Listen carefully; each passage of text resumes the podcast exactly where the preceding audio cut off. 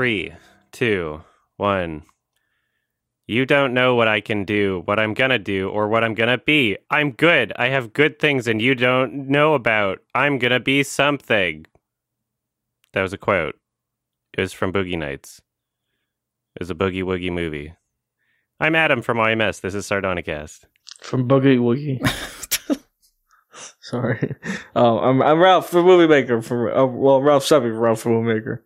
Uh, yeah, and I'm Alex from IHE, and Hell yeah. yeah, yeah, interesting quote to begin. A bit of Marky quote. Mark to get us going on this Yeah. this fine evening in the UK as I'm recording. Mm-hmm. There are so many good ones. Yeah, so many yeah. good quotes. I was kind of in a hurry. picked. I already realized there were better ones I could have started with, but I was like, ah, fuck it. so many committed. awesome ones. the uh yeah. what was it? Oh, well, I'll bring it up later. It's in my notes. Uh, yeah, yeah, there's many. Especially from Marky Mark. Yeah. Especially Yes. from him. He's Yes. really like great in the movie.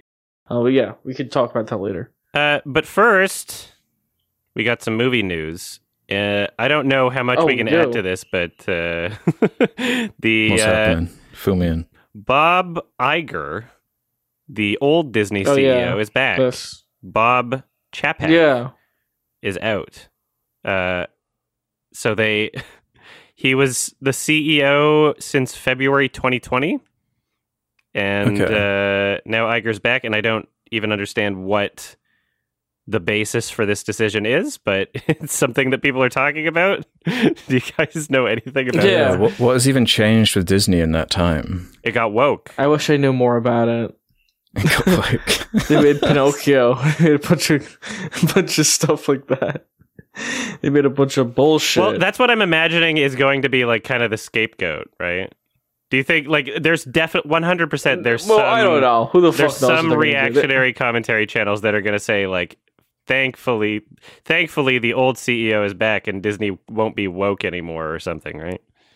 Surely someone has to have that perspective. Oh well, yeah, some idiot will say that, but I don't think it's actually going to have some and like any impact on Disney for real. I think they're still going to make the live action remakes because they do well. Yeah. Like I don't think I, any of that. Like, did, did they, were they making those live action remakes before Yeah. 2020? the Lion King of the 2019 Yeah. was before 2020. Yeah, of course. Yeah, so no shit. They- you know, that's just what they're gonna do from now on. Um, as long as it doesn't, you know, if it doesn't make money, then they won't do it. The Pinocchio movie being terrible, like one of you said, that's like a good like marker for like these kind of falling off and like the public guy anyway, like people not not not liking them. That movie is fucking terrible ratings. Holy shit. Mhm. I was looking the other day. It's like two point something. yeah.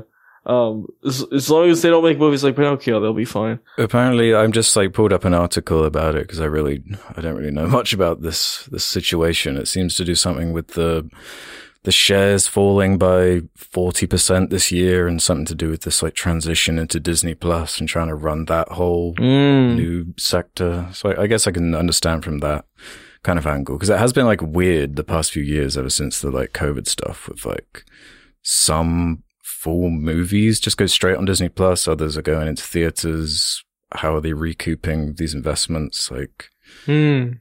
it's just a, a, a strange situation for a business to be in, I guess. And maybe uh, Hmm. this old fella didn't have what it took to transition. Yeah. So about the stocks. And once they announced this, the stocks the stocks actually went up once they announced that That's so funny. was changing. Yeah. Pre market opening. it was like ten percent. Yeah, with no clear outlining of what would be different Yeah. or any plans, the stock price goes up. Yeah. it Jumped up ten percent like pre the market opening, I think today. That's so funny. That's yeah, yeah, that is funny. It's all Oh, like yeah. uh it's like Wolf of Wall Street, fairy, fairy dust. that whole scene. Mm. It's Yeah, just like true. what people think is like going to happen. Yeah. Like how much faith people have in like things. The perception of a company evaluates its stock, not necessarily what the company is or what its actual prospects are. yeah. Yeah. Yeah, I don't know. That's how film is too. It's all speculative. It's crypto before crypto. yeah. Just entirely speculative markets hmm with some basis in reality, but not entirely. Yeah. All right, well, that was about it for that because, uh, yeah, but people Yeah. are talking about yeah, it, fuck but Disney, man. I don't know if it Yeah. really means anything. So, Oh man, Disney. yeah, woo, go Disney. Speaking of Disney, the Disney killer movie came out. We all watched it. It's called Black Adam. It's just the now the DC universe is better because Black Adam came out. Hierarchy is going to change. Yeah. So, what was the context of that? Was that like one of their tweets, or like what? Why do people quote that? The hierarchy. I, I saw it as like The Rock trying to hype up that Oh yeah, this oh, on character that let's admit, like no one, like who actually knows who this character is? You know, it's not like Superman. It's, it's stretching it with like Shazam, and it's like Shazam's like arch Mm. nemesis character Yeah. getting his own movie with The Rock playing him. Oh, so yeah. I, I don't know if it's true, but how it comes across to me is kind of like just one of those vehicle movies where it's like. We've got the rock attached to this project. Let's just give him whatever he wants. Yeah, we will change every element of the story just to kind of make him happy and be this almost like a puff piece as a movie Yeah. for like the rock. the goodest Yeah. bad guy. That's how it feels. yeah, exactly. Where it's like it's the Yeah. Venom problem again. Where it's like, yeah, we so you're not going to have the the good guy character and try and base it around this villain, and instead of leaning into the fun that could be had with like an over the top villain main character, they just kind of make them good guys or try and explore the gray area to like little effect, but. Man, this movie's Yeah. all over the place. I thought Oh my this was like a yeah. flash into the past. This was like what you saw from ten years ago. Yeah, fuck yeah. That's exactly what it is. It's a total mess. Like I kept thinking, like, is this like a? Is like Dwayne Johnson running for office? Is this like a presidential like campaign ad or something? this is like the whole movie. Like you could lead us, and he's like, he's like sitting on that chair or whatever. Oh my god, it's hilarious. It's it's so dumb and over the top. Yeah, I I, I you know I loved it. I probably enjoyed it more than you guys. It's But- uh yeah. I'm also it- being sarcastic. it's it's yeah. very reminiscent of like just messy Snyder movie shit, you know? Which which is funny because like before what was it? Like before the film's released, it was announced that the the DCEU is like changing direction away from that now. So this is like the swan song Yeah. or like the death rattle. you know, they, they let him do his own thing. Uh, I don't know if you know this director. It's uh, fuck it. I, I gotta look I'll up his name, but up it's the right guy who directed like a bunch of like Liam Neeson movies. Like, yeah, Jean Okay. Colette Sarah.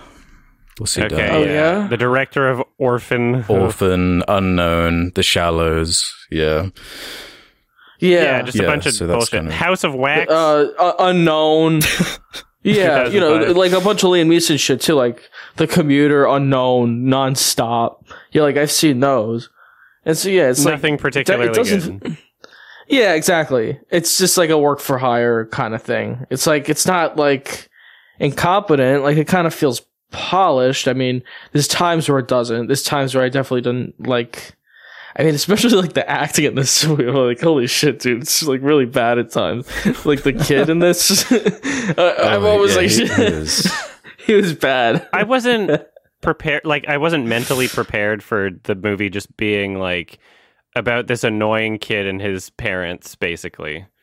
And Black Yeah, Adam is I'm just like they- saying, they, have this yeah. weird like Terminator Two relationship where he's like, "Oh, you you're a bad guy, and you don't Oh, know. yeah. I'm going to teach you what what for. quotes are that you should say before you that- kill people."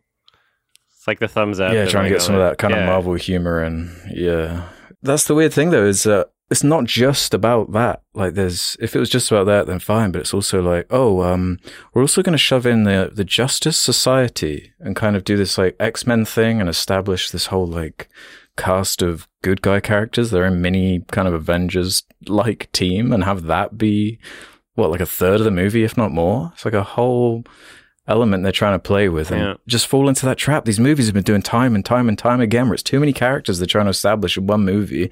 And like the, all the all the lessons learned, they Yeah. haven't like built Yeah. Like, Doctor it's Fate, too much stuff.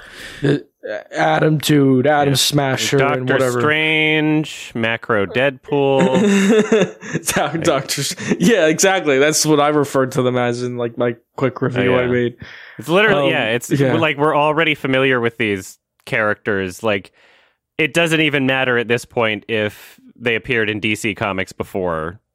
Like you're, it's it's too similar. It's too familiar. You know. Like there's already an established universe doing the same shit, and it's just like okay, well that's That's too familiar. Like, who cares? You're not showing Yeah. anything new. Yeah, because that's always been like a Marvel DC thing. It's like they both both universes have just like analogous characters who are like might as well be the same th- like plug-in type thing. But Yeah. this is the first time I've seen it used as kind of like a shorthand to try and like imply a bunch of history and whatnot, and it just doesn't work. Especially when they're trying to pull. If they're using it for humor, then fair enough. If it's just for like throwaway gags, like a Deadpool type thing, like featuring the X Men, whatever. But if it's if they're trying to have like dramatic moments actually like mean something, have like That some do emotion. not work in this movie. No, because you don't just care. feel so thrown in. Yeah, exactly. You don't give a shit about these characters at all. Right. It's just so cartoonish. Can someone remind me what the element was called in this? I remember it had a very silly name. I just don't Oh, remember. Eternium. Yeah, I was going to ask if you had your, Oh, that um, your stocks in fuck. Eternium. Yeah. bought up. Yeah. It's my new crypto. Yeah. Basically. yeah, that was very like Avatar. But like Black Adam's not in it for such a long time. It's mostly focused on like those If, like yeah, normal human characters and like their perspective. These annoying people. it is it is like Terminator. It's a mom and, and her Yeah. son. Yeah. And And like they have that son's like, relationship. And he's like this super yeah, we weapon can save from the world. another time. And the kid has to like teach him things. And they have this like weird relationship. And yeah, it, they were borrowing a yeah. lot from T2. Exactly. And I don't know if we're in spoilers or whatever. Yes, the shit they do at the ending. Yeah, just Yeah. spoilers. Spoilers, yeah. everybody. They, ju- they just go all the way to the ending with that bullshit for like the Terminator stuff. And at the end, it's like, we got, we gotta lead an uprising. Like the kid is like talking at room volume Oh, to yeah. like a crowd of Thank you. people. And- yeah. well, yeah, that's He can't even I'm like, raise oh, his Adam's voice. gonna love this. Oh, God. yeah, it's like, oh, everybody, we gotta like uh rise up and you know whatever the fuck, whatever the fuck he's saying. yeah, we gotta it do sucks. it and beat the Yeah. bad guys. Everybody, Yeah. like, how can you even hear him? You can't. And then a bunch of zombies come out and they fight them with fucking I don't know swords. They and- actually did. They did the laser in the sky thing. I haven't seen a superhero movie do that for a oh, while. Oh, yeah, you it's like, so the cliche. goes up and like all the zombies. the or villain's army comes out. literally it's Satan. Like it's Yeah, just it's like, like a a, demon guy. devil with fucking Yeah. horns and it's like red skin. Like it's it's the devil. Like they made the devil the villain. It's really weird. Yeah, You couldn't have made him anyone else. I was for sure thinking um before the movie anyway they were gonna make Doctor Fate like like one of those like good villain or like he's a good guy turned villain at some point, but that would have been interesting. So they didn't do that. It's like went this other direction. It's like okay, it's like this random dude who wants like that artifact or whatever. Probably some you know cliche thing. Yeah, because there's that Yeah. whole like historical angle. Because oh my god, it's trying to do so much. The, the first act of this movie is like, God, it was fucking boring. It's got like three intros. Yeah, It like Yeah. starts with the like. I was so checked out for so much of Oh, it. yeah, you're right. Yeah, it, it's like fucking Wonder Woman, 1984. Yeah. It's like two it prologues. was like so truncated. Like the movie, like it starts right, and it's like five thousand years ago, or whatever, and it's like this period piece thing, and it's like this exposition dump, and then it starts again, and it's like current day, and then it starts again when it's establishing like this X Men thing with these like DC X Men like Hawkman shit, and it's just like, where are you going with this? Like, what what are you trying to Mhm. achieve with this? Uh, nothing is the answer. It's just like the most expected like just put plug in the puzzle pieces type like narrative for one of these superhero movies like algorithm like it just feels like an algorithm put it together you know Yeah, well, apparently, from what I know, like Dwayne Johnson's been signed on to be Black Adam for like a really long time. I That's think for like a decade or so. yeah So they've like been trying to make this movie for a long time. So it's like they're kind of just obligated to make it at some point. And now it's like, I guess it's the time with like Shazam being out and them wanting to like push Shazam. This is could be like the villain. But was it was it you, Alex, who mentioned like some bullshit where like Dwayne Johnson didn't want Shazam in the movie yeah also? yeah that, that's what i 'Cause was his reading that he ego wasn't was- interested in having shazam in the movie even though it would have solved a bunch of issues with the movie, movie. then you, yeah. you wouldn't have to it's- it's- establish yeah. like a bunch of good guys because you'd have shazam the main character being like the kid could have been the kid from shazam then you got like a dynamic there I- True. I, I don't know that would be better That than would have this, been, you yeah, know? a little Right. bit more interesting. And it's the same reason, like, you know, he doesn't lose the fight in the Fast and Furious movies. Dwayne Johnson, where, like, you know, like ha- they have that written in their contract. They, like, there's a bunch of big dudes who fight and they just don't ever lose a, you know, a battle or anything. I've mentioned this before, but like the overwhelming amount of DC movies just forget to be fun. And Shazam is a movie that Yeah. didn't forget to be fun. And then same with obviously the Suicide Squad. So like James Gunn, you know, the, his his new direction is obviously going to take it into a more fun place, hopefully. But it's it's crazy that at this stage in this universe, like we've already established we're changing direction, and yet they're releasing this film that's making like ev- it, it's this perfect example of everything that's wrong with the DC EU. DCU, DCEU, whatever they're calling it now. It's just it- yeah, it's too Snydery. yeah, way It's too, too dark, Like, right. and there's things that on paper you would assume are trying to be done in the film for comedic purposes, but they still manage to have this like really weirdly serious tone in the soundtrack the entire time. And so it's just like, what are you trying to be? And then Uh-huh. everything's way too dark visually, and it's just uh, this gigantic mishmash of conflicting tones where it seems like nobody working on the movie had any idea what they wanted it to be. Like they they had no vision of the finished product, or they had conflicting visions. Every person working on Uh-huh. it. It's like they filmed a movie that was almost trying to be more funny, and then someone decided in the editing room, like, okay, no, we're going to darken everything. We're going to add really serious movie, or sorry, music, and this is just going to be like a serious, like, like Yeah, epic, cool, fucking, like, slow kills mo, like badass superhero movie, Yeah. and not some goofy Yeah. thing. And then you get shots where he's like, like he's Kool Aid Manning through the wall at like two feet per hour. Like this, It's it's, like it's like a Family Guy skit where he's like slowly hovering Yeah. through the wall, and then boom, like Well, gigantic. yeah, like that's like okay, that's like the comedic relief for the movie. Yeah, it's and like him, Dwayne like- Johnson doing that kind of shit. The, that quick shot of him uh, like skidding across the ground on his face and stuff. And it's like but that's that's during a seriously toned scene where it, it's it's not like satire. It's not like this the Yeah. music is to to make fun of films like this. It's still played off like it's it's its own product not making fun of other things right? So it's so confusing and conflicting. Uh huh. I do like the serious tone things. Like I just saw Black Panther, Wakanda, Forever, or whatever. Mm. And yeah, that's like uh, again, the director had a vision, and it was a little more, I guess, the word dramatic, but it was well done. It was like still had uh, elements Or of fun. it was interesting. Recently with DC themselves, like the Batman, Joker, like we're Yeah. talking tone. They, they were Yeah. consistent, consistently dark, and it yeah, it didn't like betray itself or be this weird.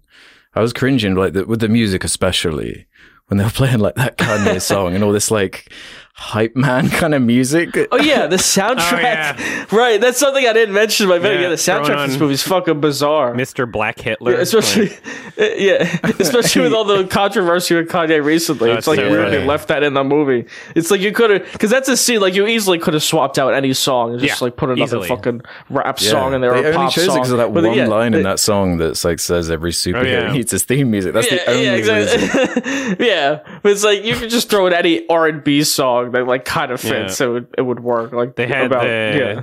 It's Paint just It Black it's so song, dumb. and I could tell that that Oh, was yeah, happening that just was through like this. They were kind of like doing a rendition in the score, and I was like, "Uh oh, uh oh," and then they started playing it. I was like, "Wow!" Just because the name Black Adam, and that's that's it. That's the Yeah. why. That's why you have the song in there, and that's the only reason.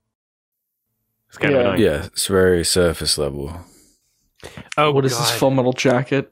I mean, This is I. yeah, they use that. I am still consistently surprised, just as time goes on, that I continue seeing movies that do the lower left corner bank gothic font of like the location Yeah, with yeah. that computer noise. Yeah, I'm like, this this feels like 25 years ago.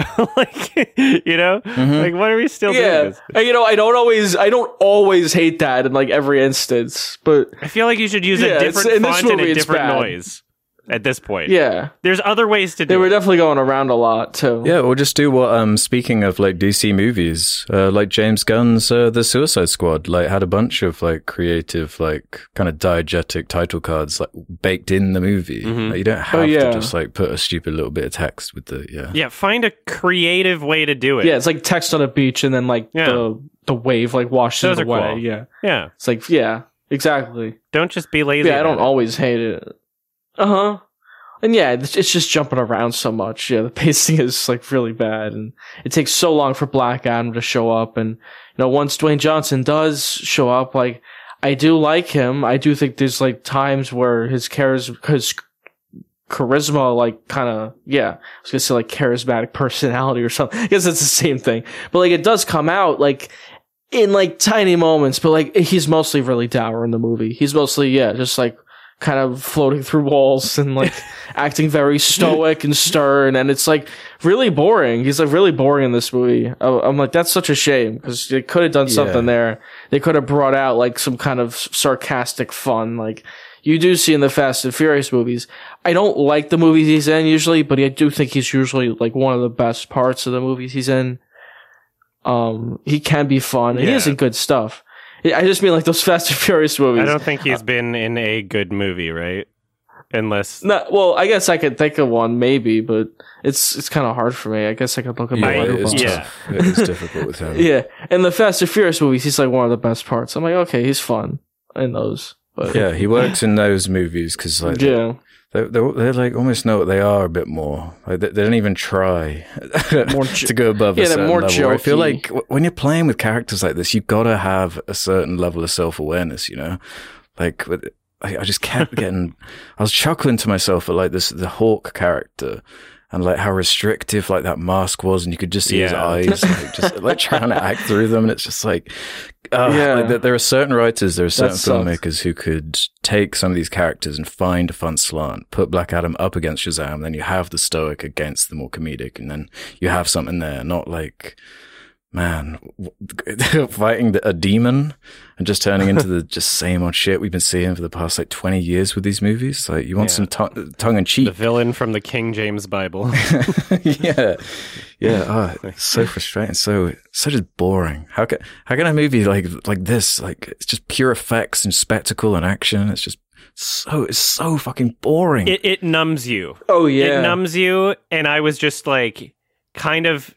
By the end of it, I was just like not even really absorbing the film. And uh, my friend Shay, that I watched it with, uh, pointed out to me on the car ride back home. He's like, "Wow, they they really kind of hyped up this this like demon army." And then you punch them and they disintegrate. They were like less dangerous than like a pack of the chihuahuas. townspeople. Like, yeah, like the, Yeah, the exactly. mom was like kicking their ass and you know like what was the point we have to fight everybody. We have to fight them. that seemed so bad. that whole ending part. Yeah, holy shit. if you didn't even like kill satan if that's his army like what? Uh the big deal I forgot about that whole the- even if the convoluted thing where black adam didn't show up like it seems like everybody had it under control So- yeah, basically, right? It's just like, or the army could have came in. Yeah, uh, the the Doctor Fate thing, they throw in all that bullshit where he's like, "I'm gonna die later," so he like sees the future or whatever. Oh, And then yeah, that that Hawk guy, Yeah. like, it's so fucking convoluted what they try to do with that. He like kills himself. Like Doctor Fate goes in. Yeah, it's so dumb and predictable. And they're so uncreative of like so the, the the main character is this like he's basically Superman, right? He's he's basically invincible, he's bulletproof, he Yeah. can fly around. His only weakness is like a, a mineral. um it's like the same thing. Oh, yeah. Um but what so they gotta come up with these like hurdles for him to overcome, which manifests as like video game ass motorbikes that like fly around that are powered by it. That's like just Hulk Ultimate Destruction, like just dumbass shit. It's like so goofy. yeah, it's like a fucking video game. I mean, it's awful. yeah. It's so dumb. it was very video the CG is really fucking bad. Yeah. It's just so much of it. It's way too much. It doesn't look as polished as the Marvel stuff. It's way too like yeah. It's, the whole movie looked ugly. The whole movie was gray. It's just so gray and ugly. someone left a comment on my i, I recently reacted to the uh avatar 2 trailer 2 on my highlights Yeah. channel and someone Mm. left a comment that was really interesting because it really put things into perspective of like them just saying this is avatar is the type of movie that you get when you allow uh, visual effects artists and animators the time they need to actually finish and complete their project with the resources that they need. Right? Because the effects in those movies look Yeah. great. Yeah, that movie looks much Oh, better. it looks no amazing. shit. Just from the Right? trailer. And and, and yeah. in all of these other films, it seems like it it would be possible to have things that look l- that great, but it's consistently we hear time and time again animators and visual rushed effects artists are just treated like shit. They're forced to crunch and work a lot of hours like even without pay, sometimes without credit, like and just these Yeah. unrealistic deadlines and just like constricting the the quality of the art. Uh fuck, yeah, it's really the assembly disappointing. line nature, where like it. Let's be real. Like the majority of like the big superhero movies on this scale, they might as well be animated movies. Like they would look better if they have, were. Like, yeah, exactly. Yeah. At least you, you might have a Spider Verse thing where you can have some style and it'd be like a tonal thing and a like Yeah. expressive thing where you feel like some voices are Uh-huh. coming through, but it's so much is lost through this like just mess of CG shit. Where it's not like an Avatar. Where you feel like yeah, this is like James Cameron's ideas and story and like proficiency shining through. Like it's it's just it does just feel like a bunch of animators just like bashing like Uh-huh. action figures together. Yeah, it feels like this Uh-huh. movie was written by a fucking child, honestly. like, and then you hit the helicopter with bam, boom. Like, that's Yeah. what I felt the entire time. It can't be CG. The nerds need to see Dwayne Johnson in the suit. They need to see Yeah, it it, with fe- their it feels like it's overcompensating, trying to be too cool. I don't know if I've seen a superhero movie like this since Aquaman, where it's like, we know this is kind of lame, and we're like, have to really like, okay, we're putting the Rock in next. We know everyone loves the Rock, and he's like a macho guy. He's huge. He's strong. Everyone's gonna love it just for these reasons, and it's just like it comes across the total inverse to me. It's like hilariously lame. Yeah, going back to the point of like he just fucking kills people. Black Adam. He's just like in the opening action sequence when he's introduced or whatever. He's like kills like a whole room of bad guys. It's like br- absolutely brutal. I'm like, damn. yeah, I was hoping for more of that. I was hoping they were going to lean Yeah. into that more because I could see you actually doing something a bit more fun with that. I could like something like that, but it's just the way the movie handled it. It was so silly. It's like again, what are you doing with this universe? Because Batman is kind of against that. It's just so weird where this movie stands. Um, and it is tied into like Peacemaker too. There is like a a Oh, character that shows up, yeah, and that, it's the same character from freaking Suicide Squad, the Suicide Squad. You know, the James Gunn version. It's like one of the people like in the office, you know, in the oh, control center Oh, Okay. with Waller. Yeah, I haven't seen Yeah. The one who's like married to James Gunn. Okay. yeah. So they're trying to build out a universe over here. I think her They're name's their best. Hawthorne. In like in the in the universe or whatever. I think her name's Okay. Hawthorne. Yeah, they're trying to like expand it out, but it's like, yeah. So that's all connected to like the Suicide Squad, but like is that connected to like you know, Batman versus Superman, or is that like not? You know, they all kind of do their own thing. It is really difficult to keep track of like what is mm. what in this universe. Oh It's- yeah, bloody it's like almost place. impossible at this point. It might be better to like blandify it a bit, just so it's a little more consistent.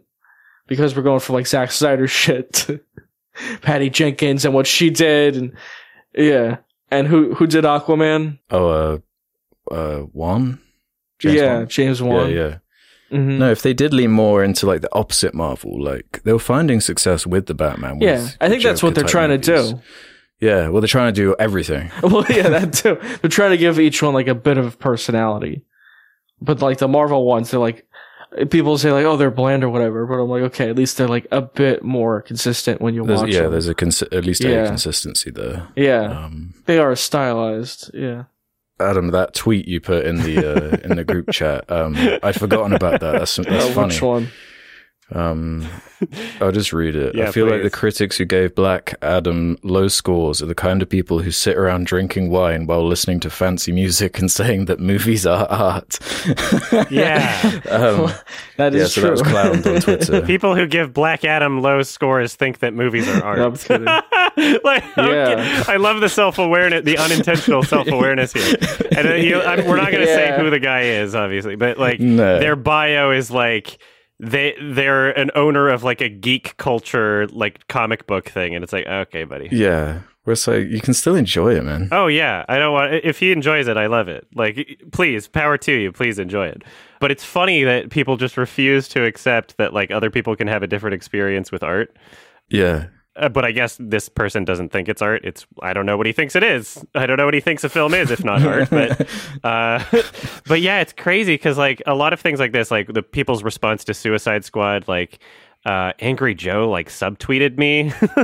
he was like really pissed Really? off that I get well, yeah, because of my Suicide Squad review. He was like really, really mad at me and tweeted with me about me without The mentioning ori- sorry, the original one or the the original when one. we yeah. say Suicide Squad? Yeah. so- okay, okay, the Yeah. one, yeah. And it's just like it's so obvious that there's certain people where like they don't see films as art and they just watch these movies as a vehicle to justify their obsession over like comic book characters and these action figures that they've loved since they were a child and they're like but this I like this action figure and it's in the mo- it's in the movie that's therefore the movie's awesome sort of thing right Yeah. it's like I don't know what like standard you have The few like rare, genuine like comic book fans who like really love like the specific run of Black Adam and seeing him on screen is like tickling a certain part of their brain. It's like, oh, I've, I've always dreamed of seeing him on the big screen. Like, yeah I'm sure those people are out there, but yeah, like, I always dreamed of fighting him or him fighting Satan. it's fucking yeah, I'm sure it's in the comics somewhere, man. But uh, Yeah. I actually have a tweet as well from The Rock himself that I oh thought was please quite yeah funny. he's always about funny. this damn movie. So IGN posted like a like a box office update about Black Panther, saying it's earned over 400 million, um, and that it's overtaken Black Adam. Um, to which Dwayne replied to the tweet saying, "Crying emoji. What a neutral post. I love competing, but IGN, you guys are in the biz with us. There's no competition with the established global brand of Black Panther compared to Black Adam and JSA, who a year ago no one had even heard of." No need to knock us. We're new babies and have to grow. Can you link me this? Like, what the fuck? yeah, it's really That's- that's that's bizarre. nuts. New It's babies. is- That's a- is he, does what he is- feel like like his masculinity's been challenged with this? Why There is you he go. like? What's the Boop, boop. what's Uh, the point of weird. mentioning Black Panther? like, it's weird to like bring that in. yeah, it's not your movie. Oh, Yeah. here we go. He's responding to. Okay, yeah, there we go. So the two movies are out at the same time, and he's responding to a tweet of them comparing box office numbers. Uh, it's not a big deal. I mean, I don't know why you even needed to respond to that. Honestly, He, didn't need to respond well, to look, that. Okay. yeah. It makes him look like he's like embarrassed. Oh, he is. Like, look at the literally Oh, the yeah. first the first character he types is laughing crying emoji, which is the most insecure thing you can possibly ever Oh, type. come on passive aggressive as fuck. It literally is. It's like the entire point of using the crying laughing emoji is just to say I'm not upset. Look at look at the facial expression that I I, I care that you care that uh, that you know that I'm doing the cr- lying crafting. Uh, sorry, crying laughing, and that is the opposite of being upset. Like every single time that's ever been used, it's been like that. Like no one's actually ever been like crying and laughing. It's they've they've just been crying when they use that shit. like it's so obvious. Well, yeah, when I first read it, I thought it was like just one of the string of impersonation thingies with this. How Oh, fucked yeah. up the verification thing is on Twitter at the That's moment. so But it's, funny. No, it's, it's real. You can search it up. Hmm.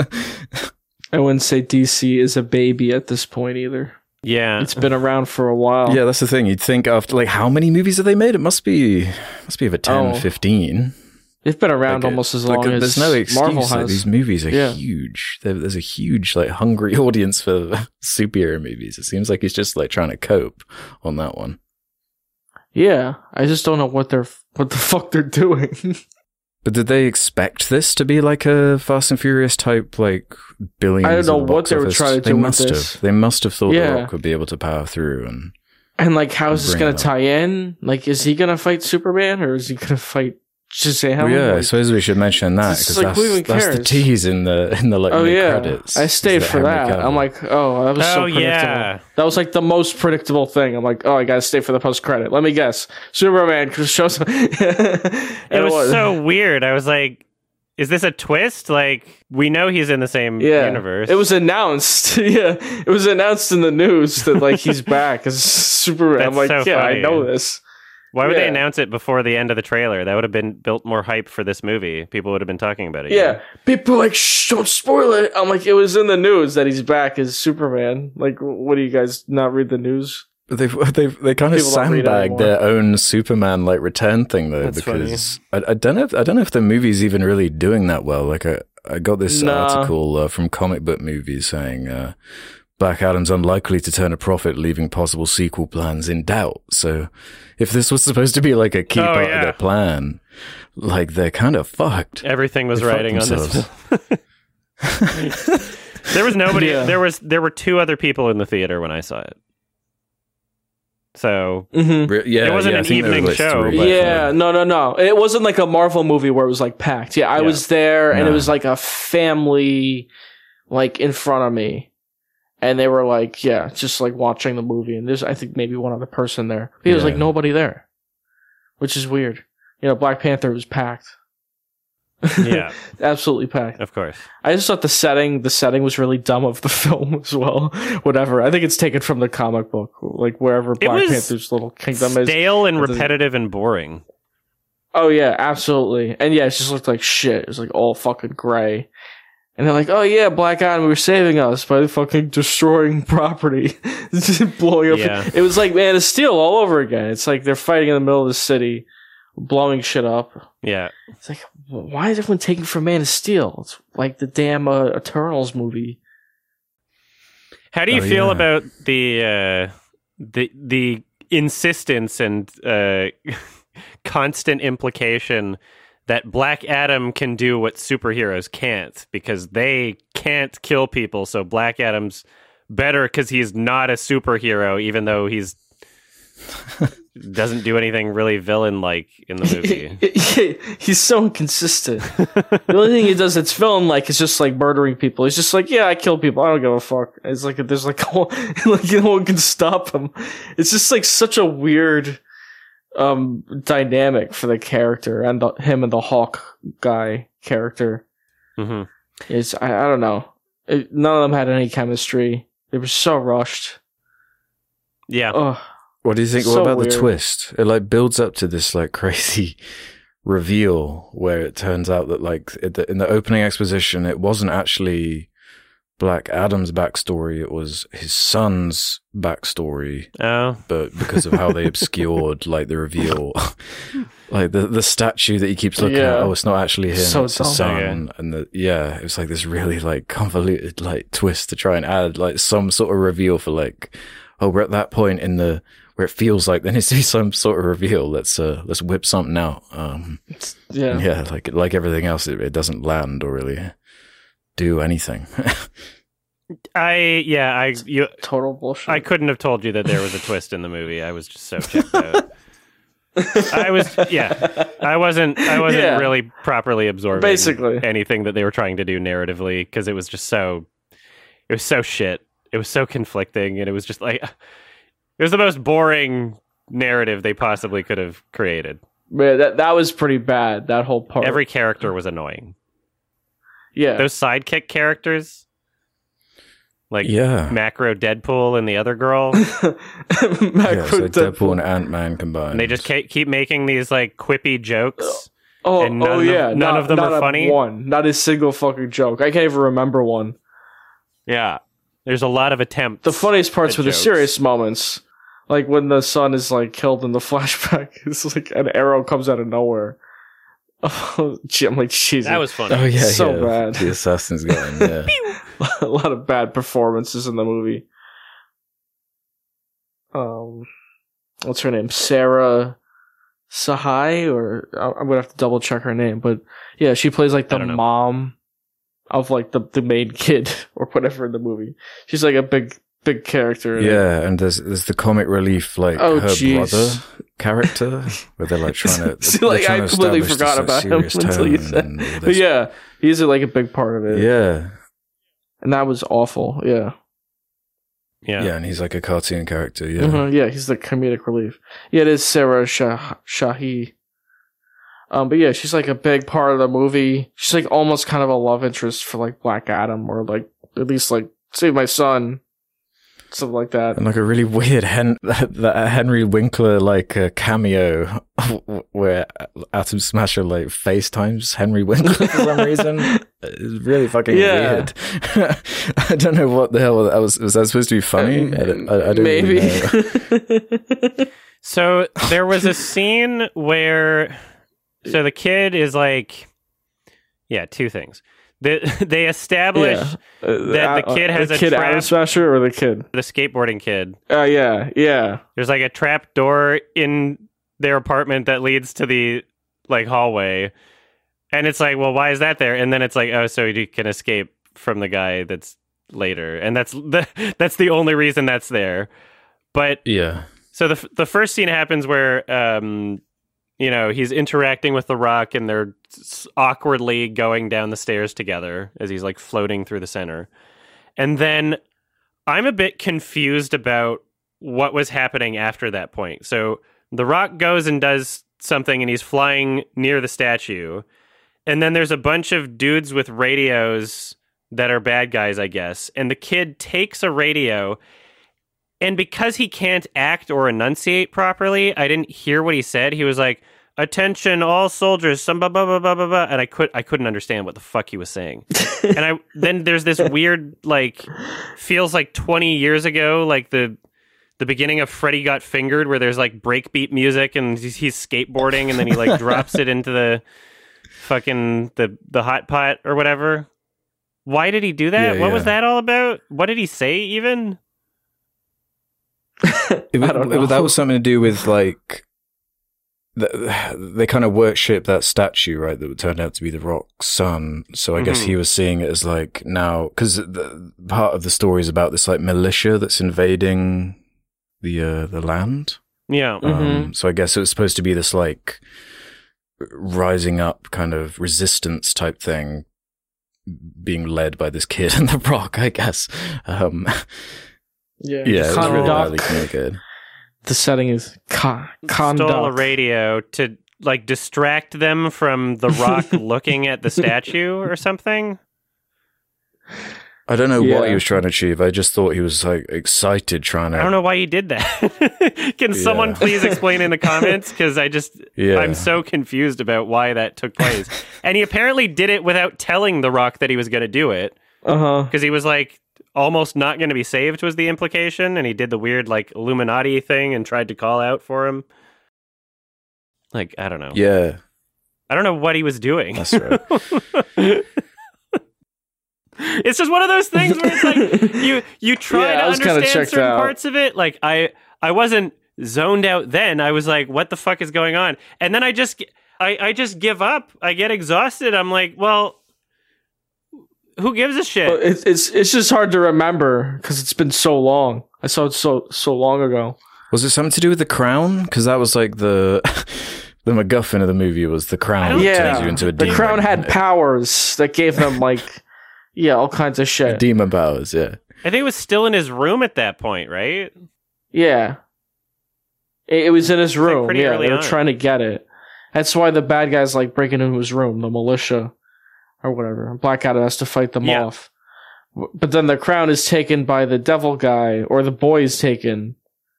Right? Is it the? Oh my I, don't- I forgot what happened to the crown at that oh, because they do I the think, fake out I think with they the take bike the chase crown. or whatever. Yeah, Or I think the good guys have the crown, and then the bad guys take like the kid and, and bring him and hold him for ransom. And then there's like a whole like dramatic scene where the kid like almost gets killed. It's like you know there's a shield, and that was fucking that atrocious. scene was so frustrating to me because At that like point, I was checked out. Yeah, that's when like- I'm like having a hard time. it was trying so hard to be cool and slow mo, like so much of the other parts of the movie are, and so it's you know to show that the Rock Black Adam is so super fast or whatever. You get the slow mo bullet leaving the chamber. It's like traveling whoa. towards the kid. The Rock barely stops it with his Yeah. hand.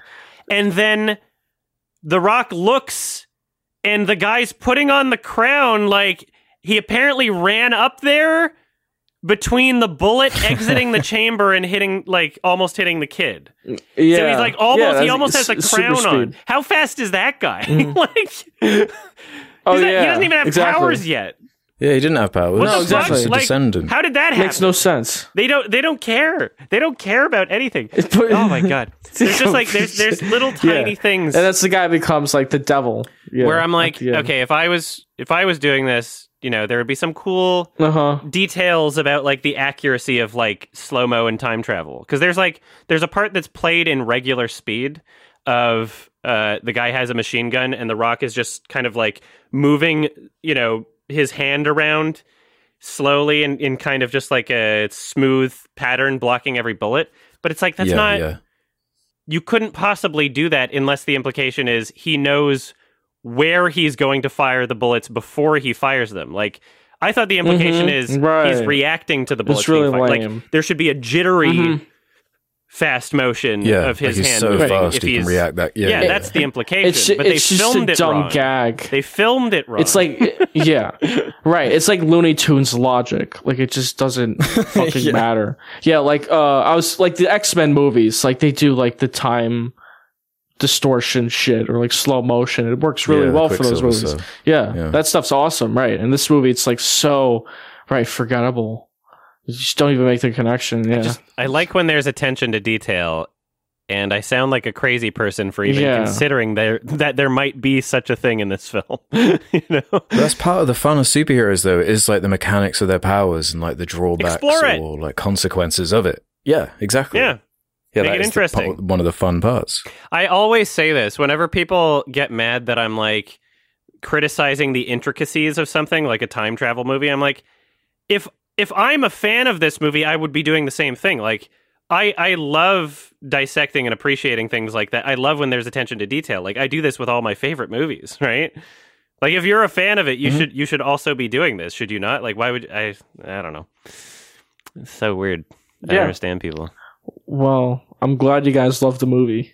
Oh, fucking amazing!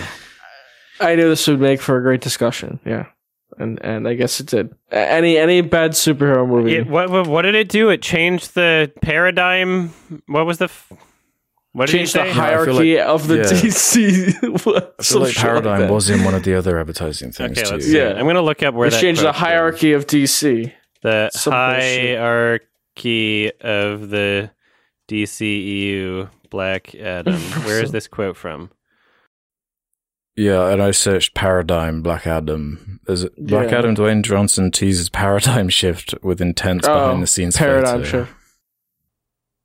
Oh, so it's like his advertising. Oh, on here he is. Yeah, it's on. He posted on Instagram of him looking like. Here, I'll just send this to you.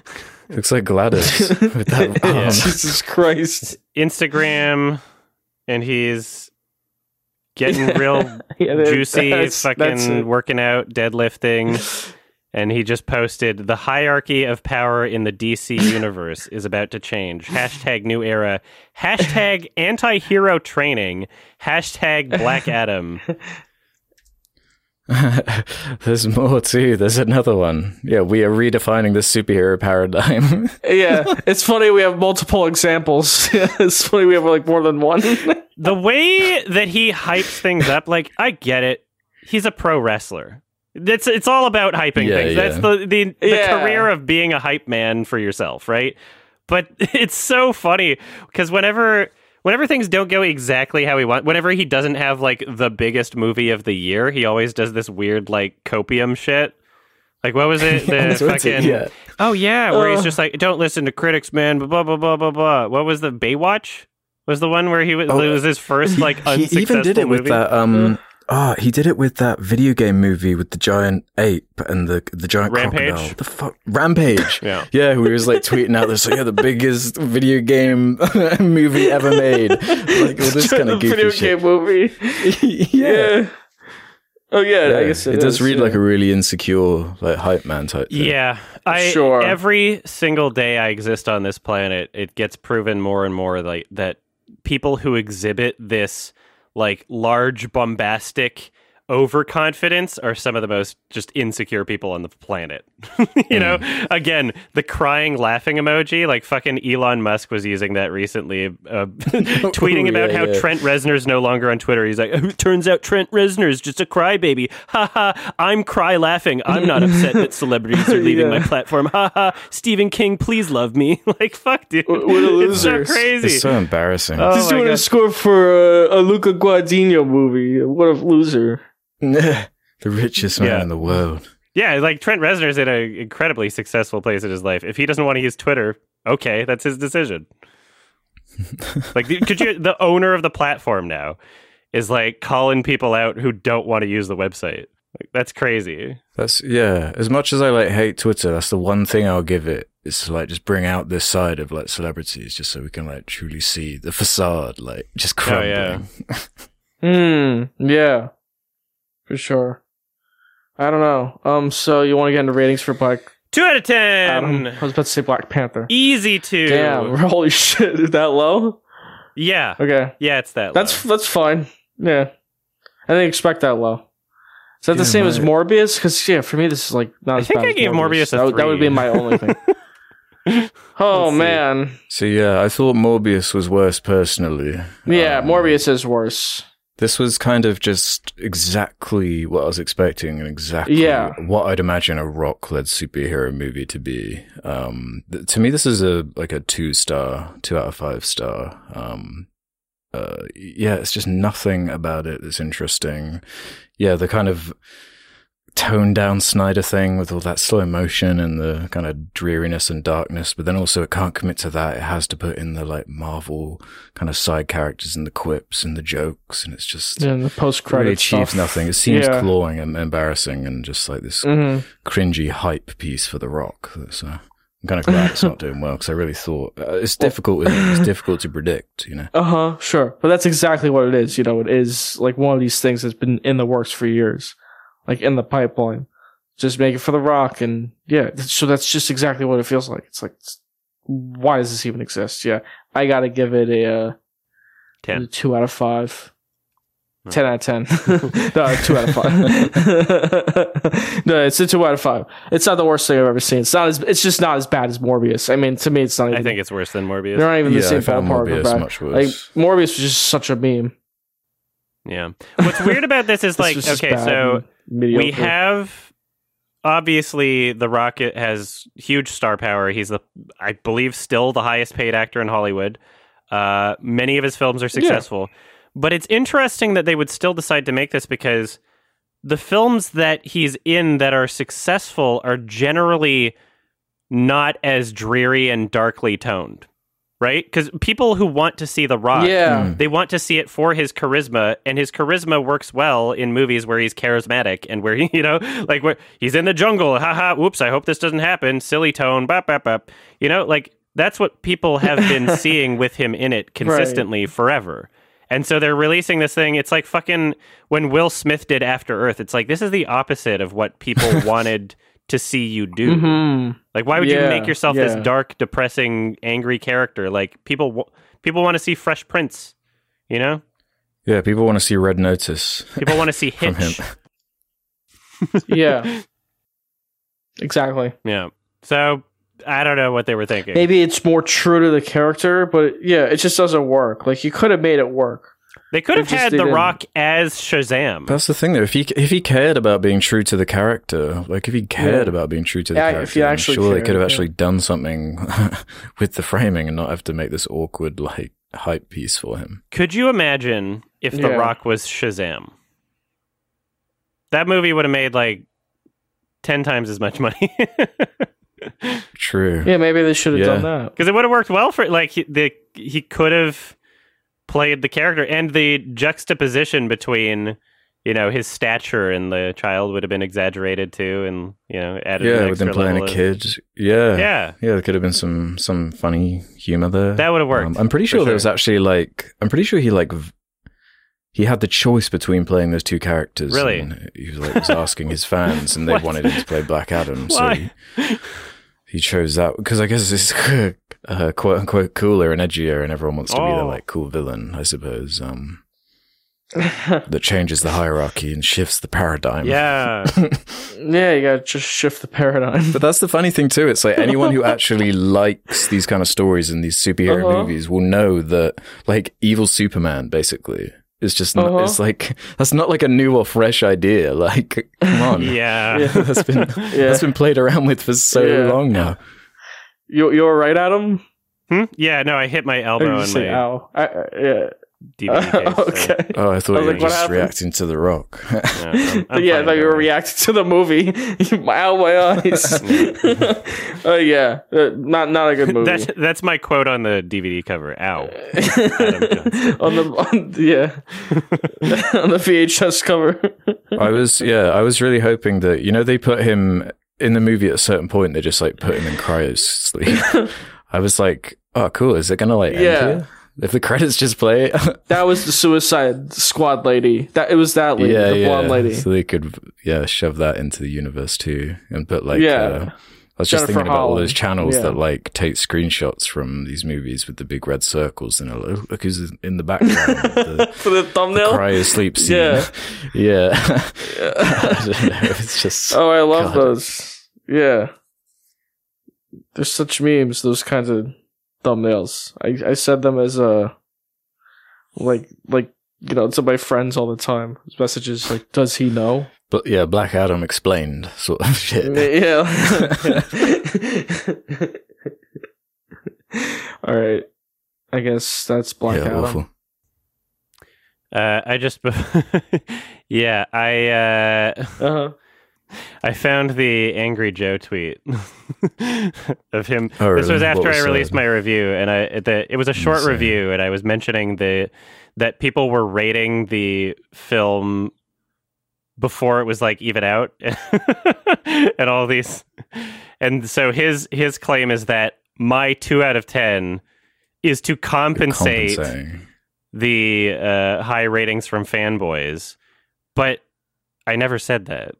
I just I gave it a two out of ten because it was a two out of ten movie. I don't know what it was about that movie. I think I even got an Angry Joe comment around that era when I was talking about Suicide Squad because it's man, Damn. something about these superhero movies. Yeah. Yeah. well, yeah, it's, It's kinda weird to odd. me because like.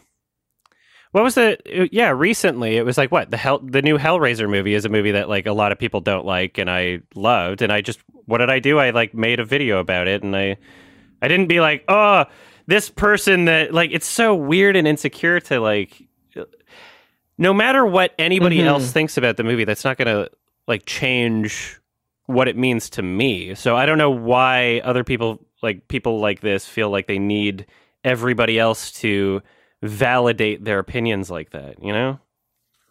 hmm yeah, it it comes across as sort of insecurity. For yeah, sure. like why you just you can enjoy it and I cannot enjoy it and we can have our own experiences with art, you know? It's crazy. Anyway, that's fine. Whatever. It's, yeah, it's, cra- it's Um, crazy. Boogie Woogie time. Boogie Woogie Woogie. There is a Hell movie yeah. called Boogie Woogie with Heather Graham. Oh, you that's to not talk what about we're talking about.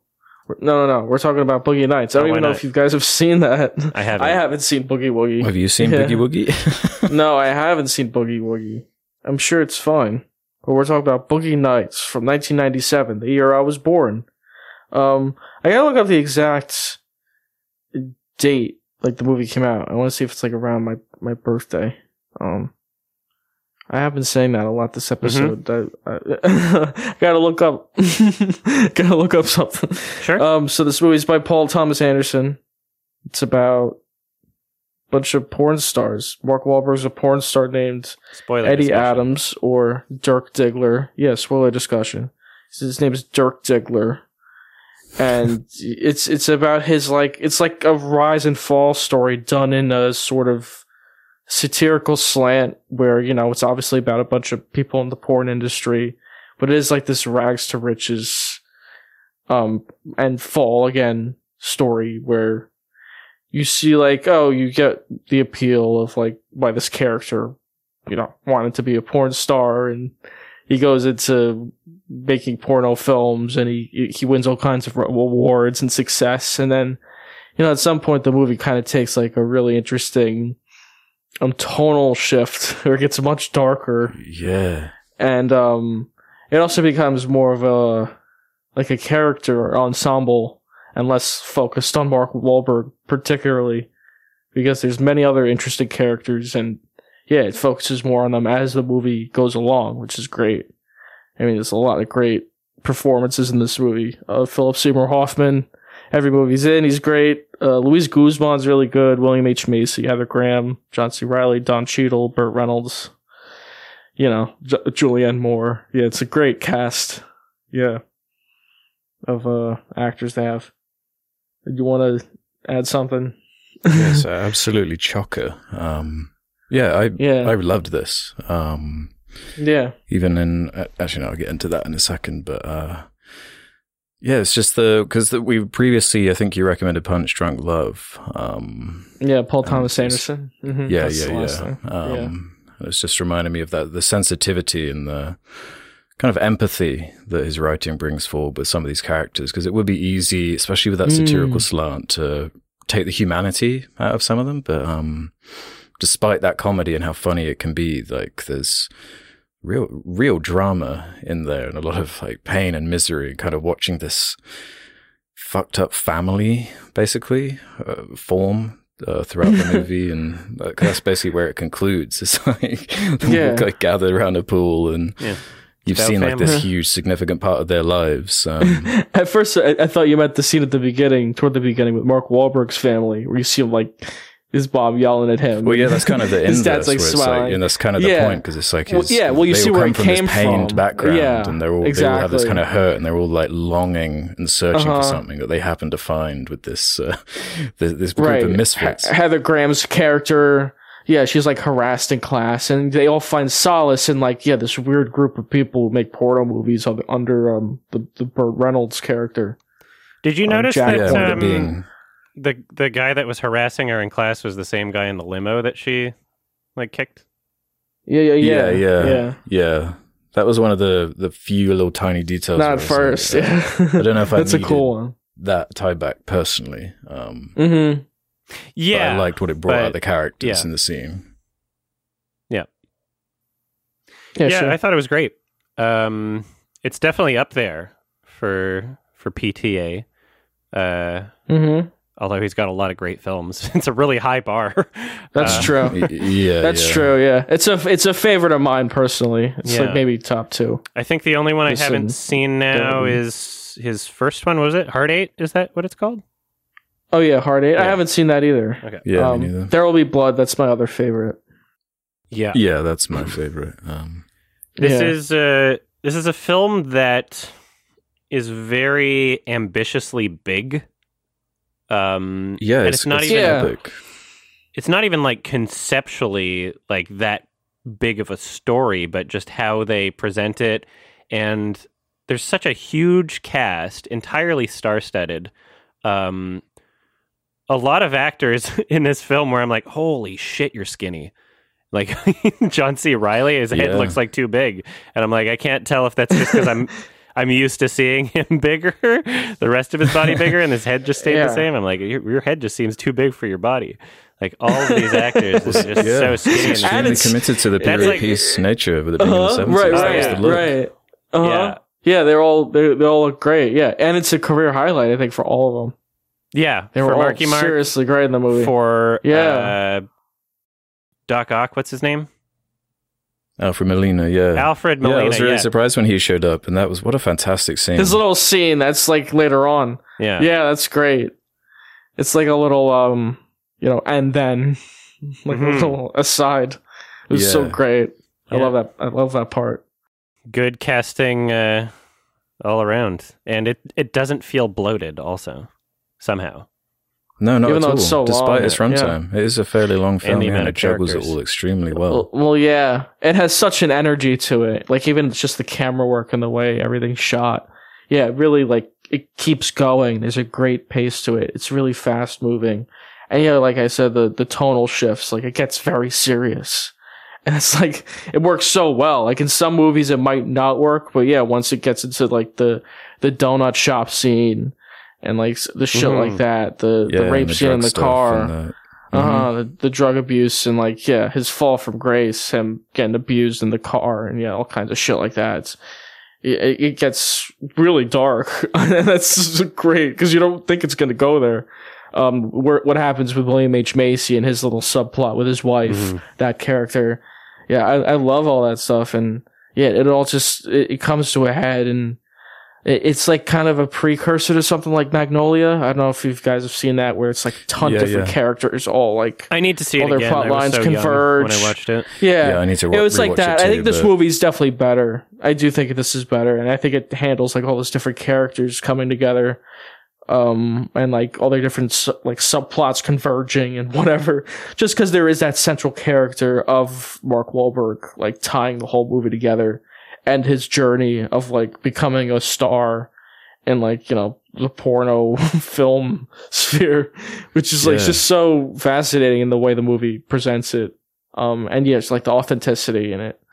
This idea of um, despite its length and despite how much you see and how much kind of growth you see the characters go through, um, I was reading through like some of the trivia and I, I saw it pointed out that like basically all of the characters are exactly the same at the end as they are at the beginning. But that takes nothing away from the movie at all. It really enforces it. Um, and you, you get such a good impression of like what each one of these characters is about, and it still yeah, manages to sure. shove in Yeah. so much, so much, so many like themes and ideas and explore all these concepts, be it 70s drug and disco scene or porno and the technology destroying that industry and just this weird like pocket Mhm. of time where this one type of product was booming in this certain way. So you, you could have these kind of porno stars on this level. Um, Yeah, and, exactly. and, and this idea of like, um, I love uh, Burt Reynolds' character. He's like, his motivation is trying to make like a a, a real like art Yeah. film basically out of out of porn and we've we've been asked that a bunch of times like on in the questions thread about like porn and is it possible for it to cross that line into being like a true art film or whatever and Every porn it like I look at is art. and explores it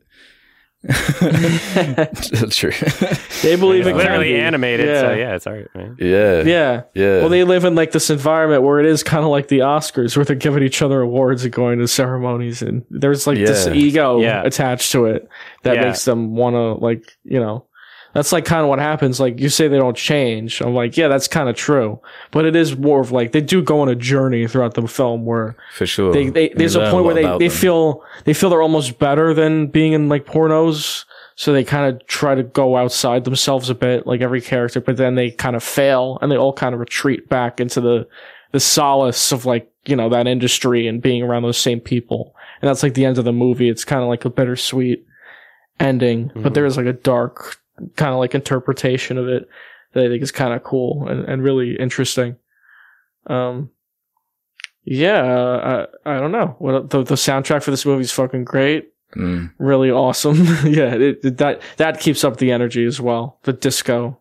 I loved the soundtrack to this movie. Yeah, My only real criticism of this movie is that I felt like Oh, the boy. first half of the movie was kind of like the soundtrack was doing a lot of the heavy lifting in terms of the uh, keeping the pacing together. I found I found that it got a lot more interesting in the second half, um, like independent of the soundtrack, and you know it, the soundtrack wasn't used as heavily in the second half. Um, yeah, the first half of the See, movie I is still that great, contrast there. but oh yeah, the contrast made it like definitely worth it. That's but- what I. That's what I dug about it because you're kind Yeah. of there with him, with that energy, with his rise, and then it kind of stops being as preppy and hopeful once the the, the it kind of yeah. unravels and I, I the truth behind what's going on kind of comes clear.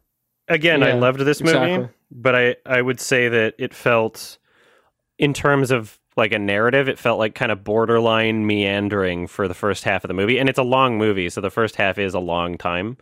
Um, and I was enjoying it because I was enjoying the songs, you know, and I was like, haha, just kind of like nodding along and like always, you know, upbeat, just like, oh yeah, I like where this is going with the music.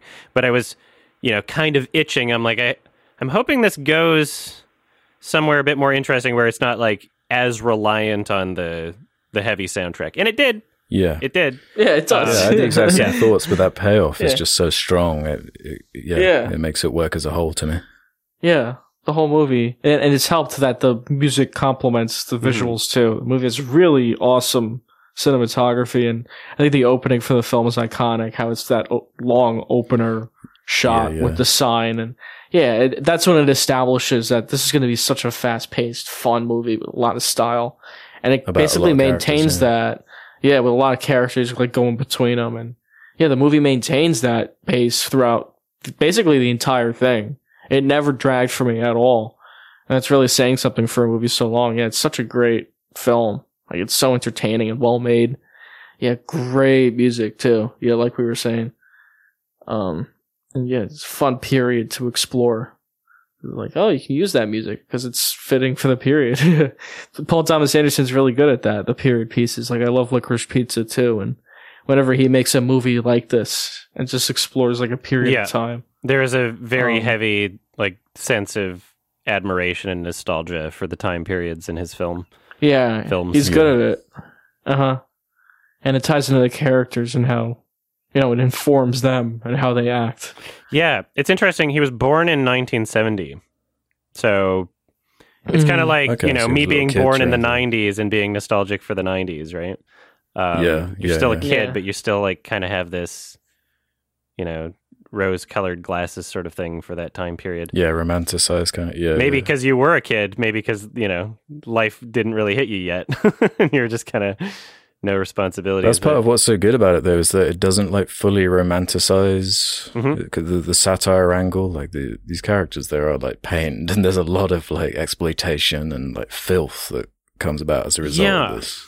it almost like I'm wondering maybe I'm like trying to think too hard into like the meaning of him creating this film because at times it at times in the first half of the film it really feels like oh wow this is kind of like almost like sexually liberating in a way because of how casually these characters are treating sex.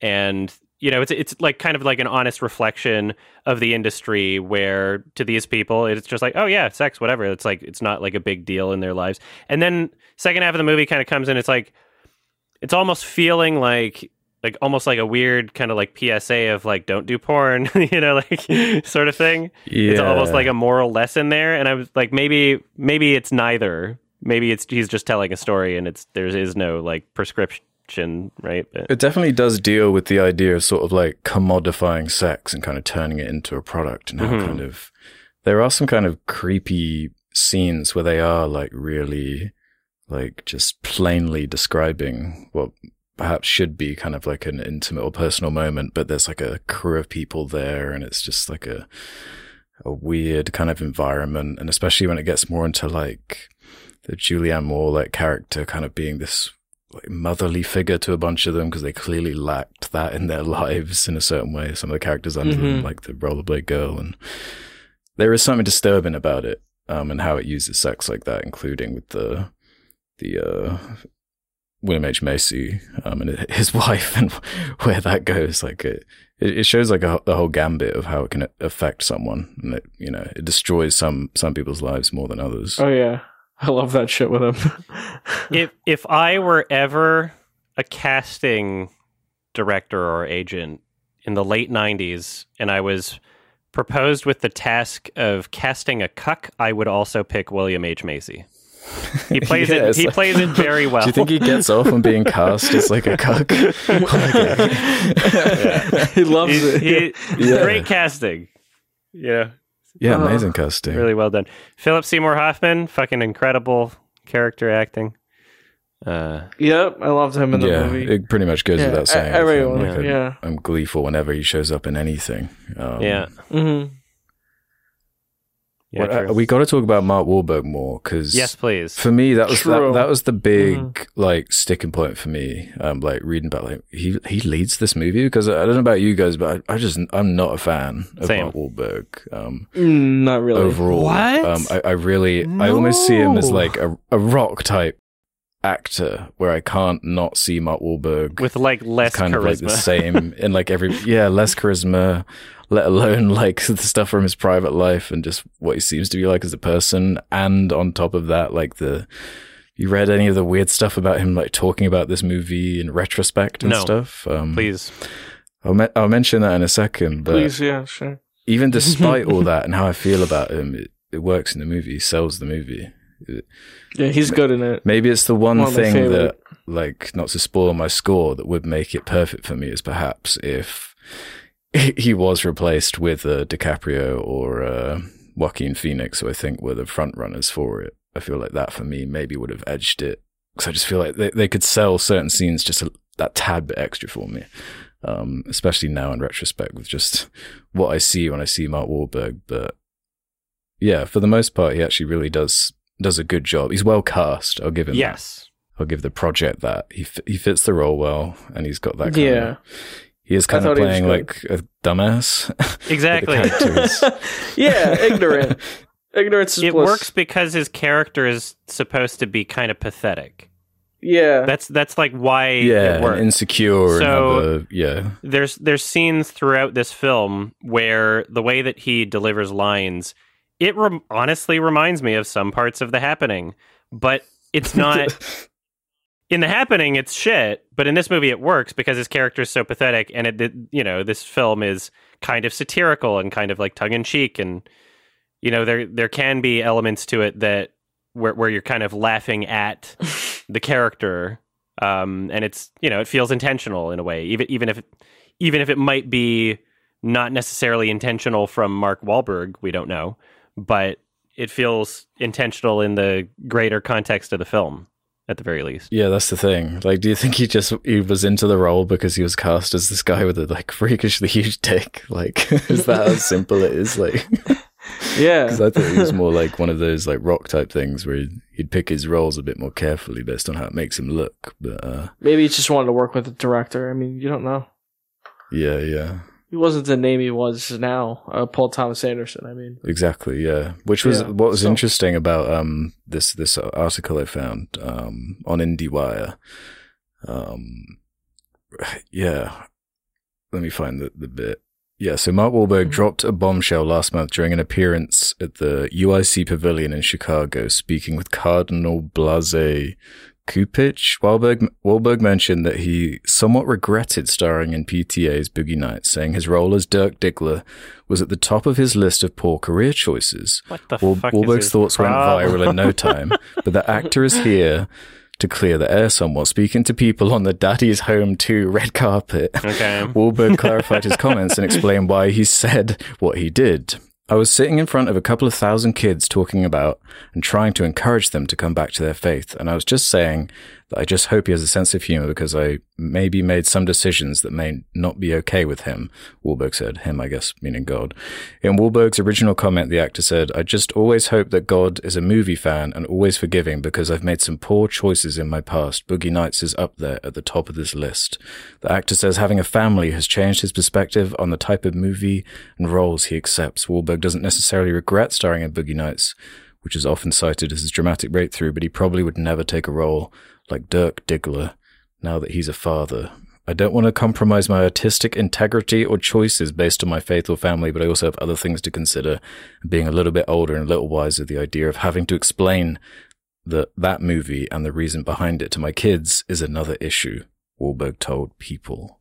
uh Crazy. but you probably wouldn't have much of an acting career is that considered like this was like a Yeah. pretty Yeah. significant That's a- breakout role for him. I don't know if Sure. he's, he realizes that. it's an awesome movie. yeah, it's a great, it's a great fucking movie. I mean, what's he talking about? Yeah. Love this fucking movie. But like, what, what, it's it's not.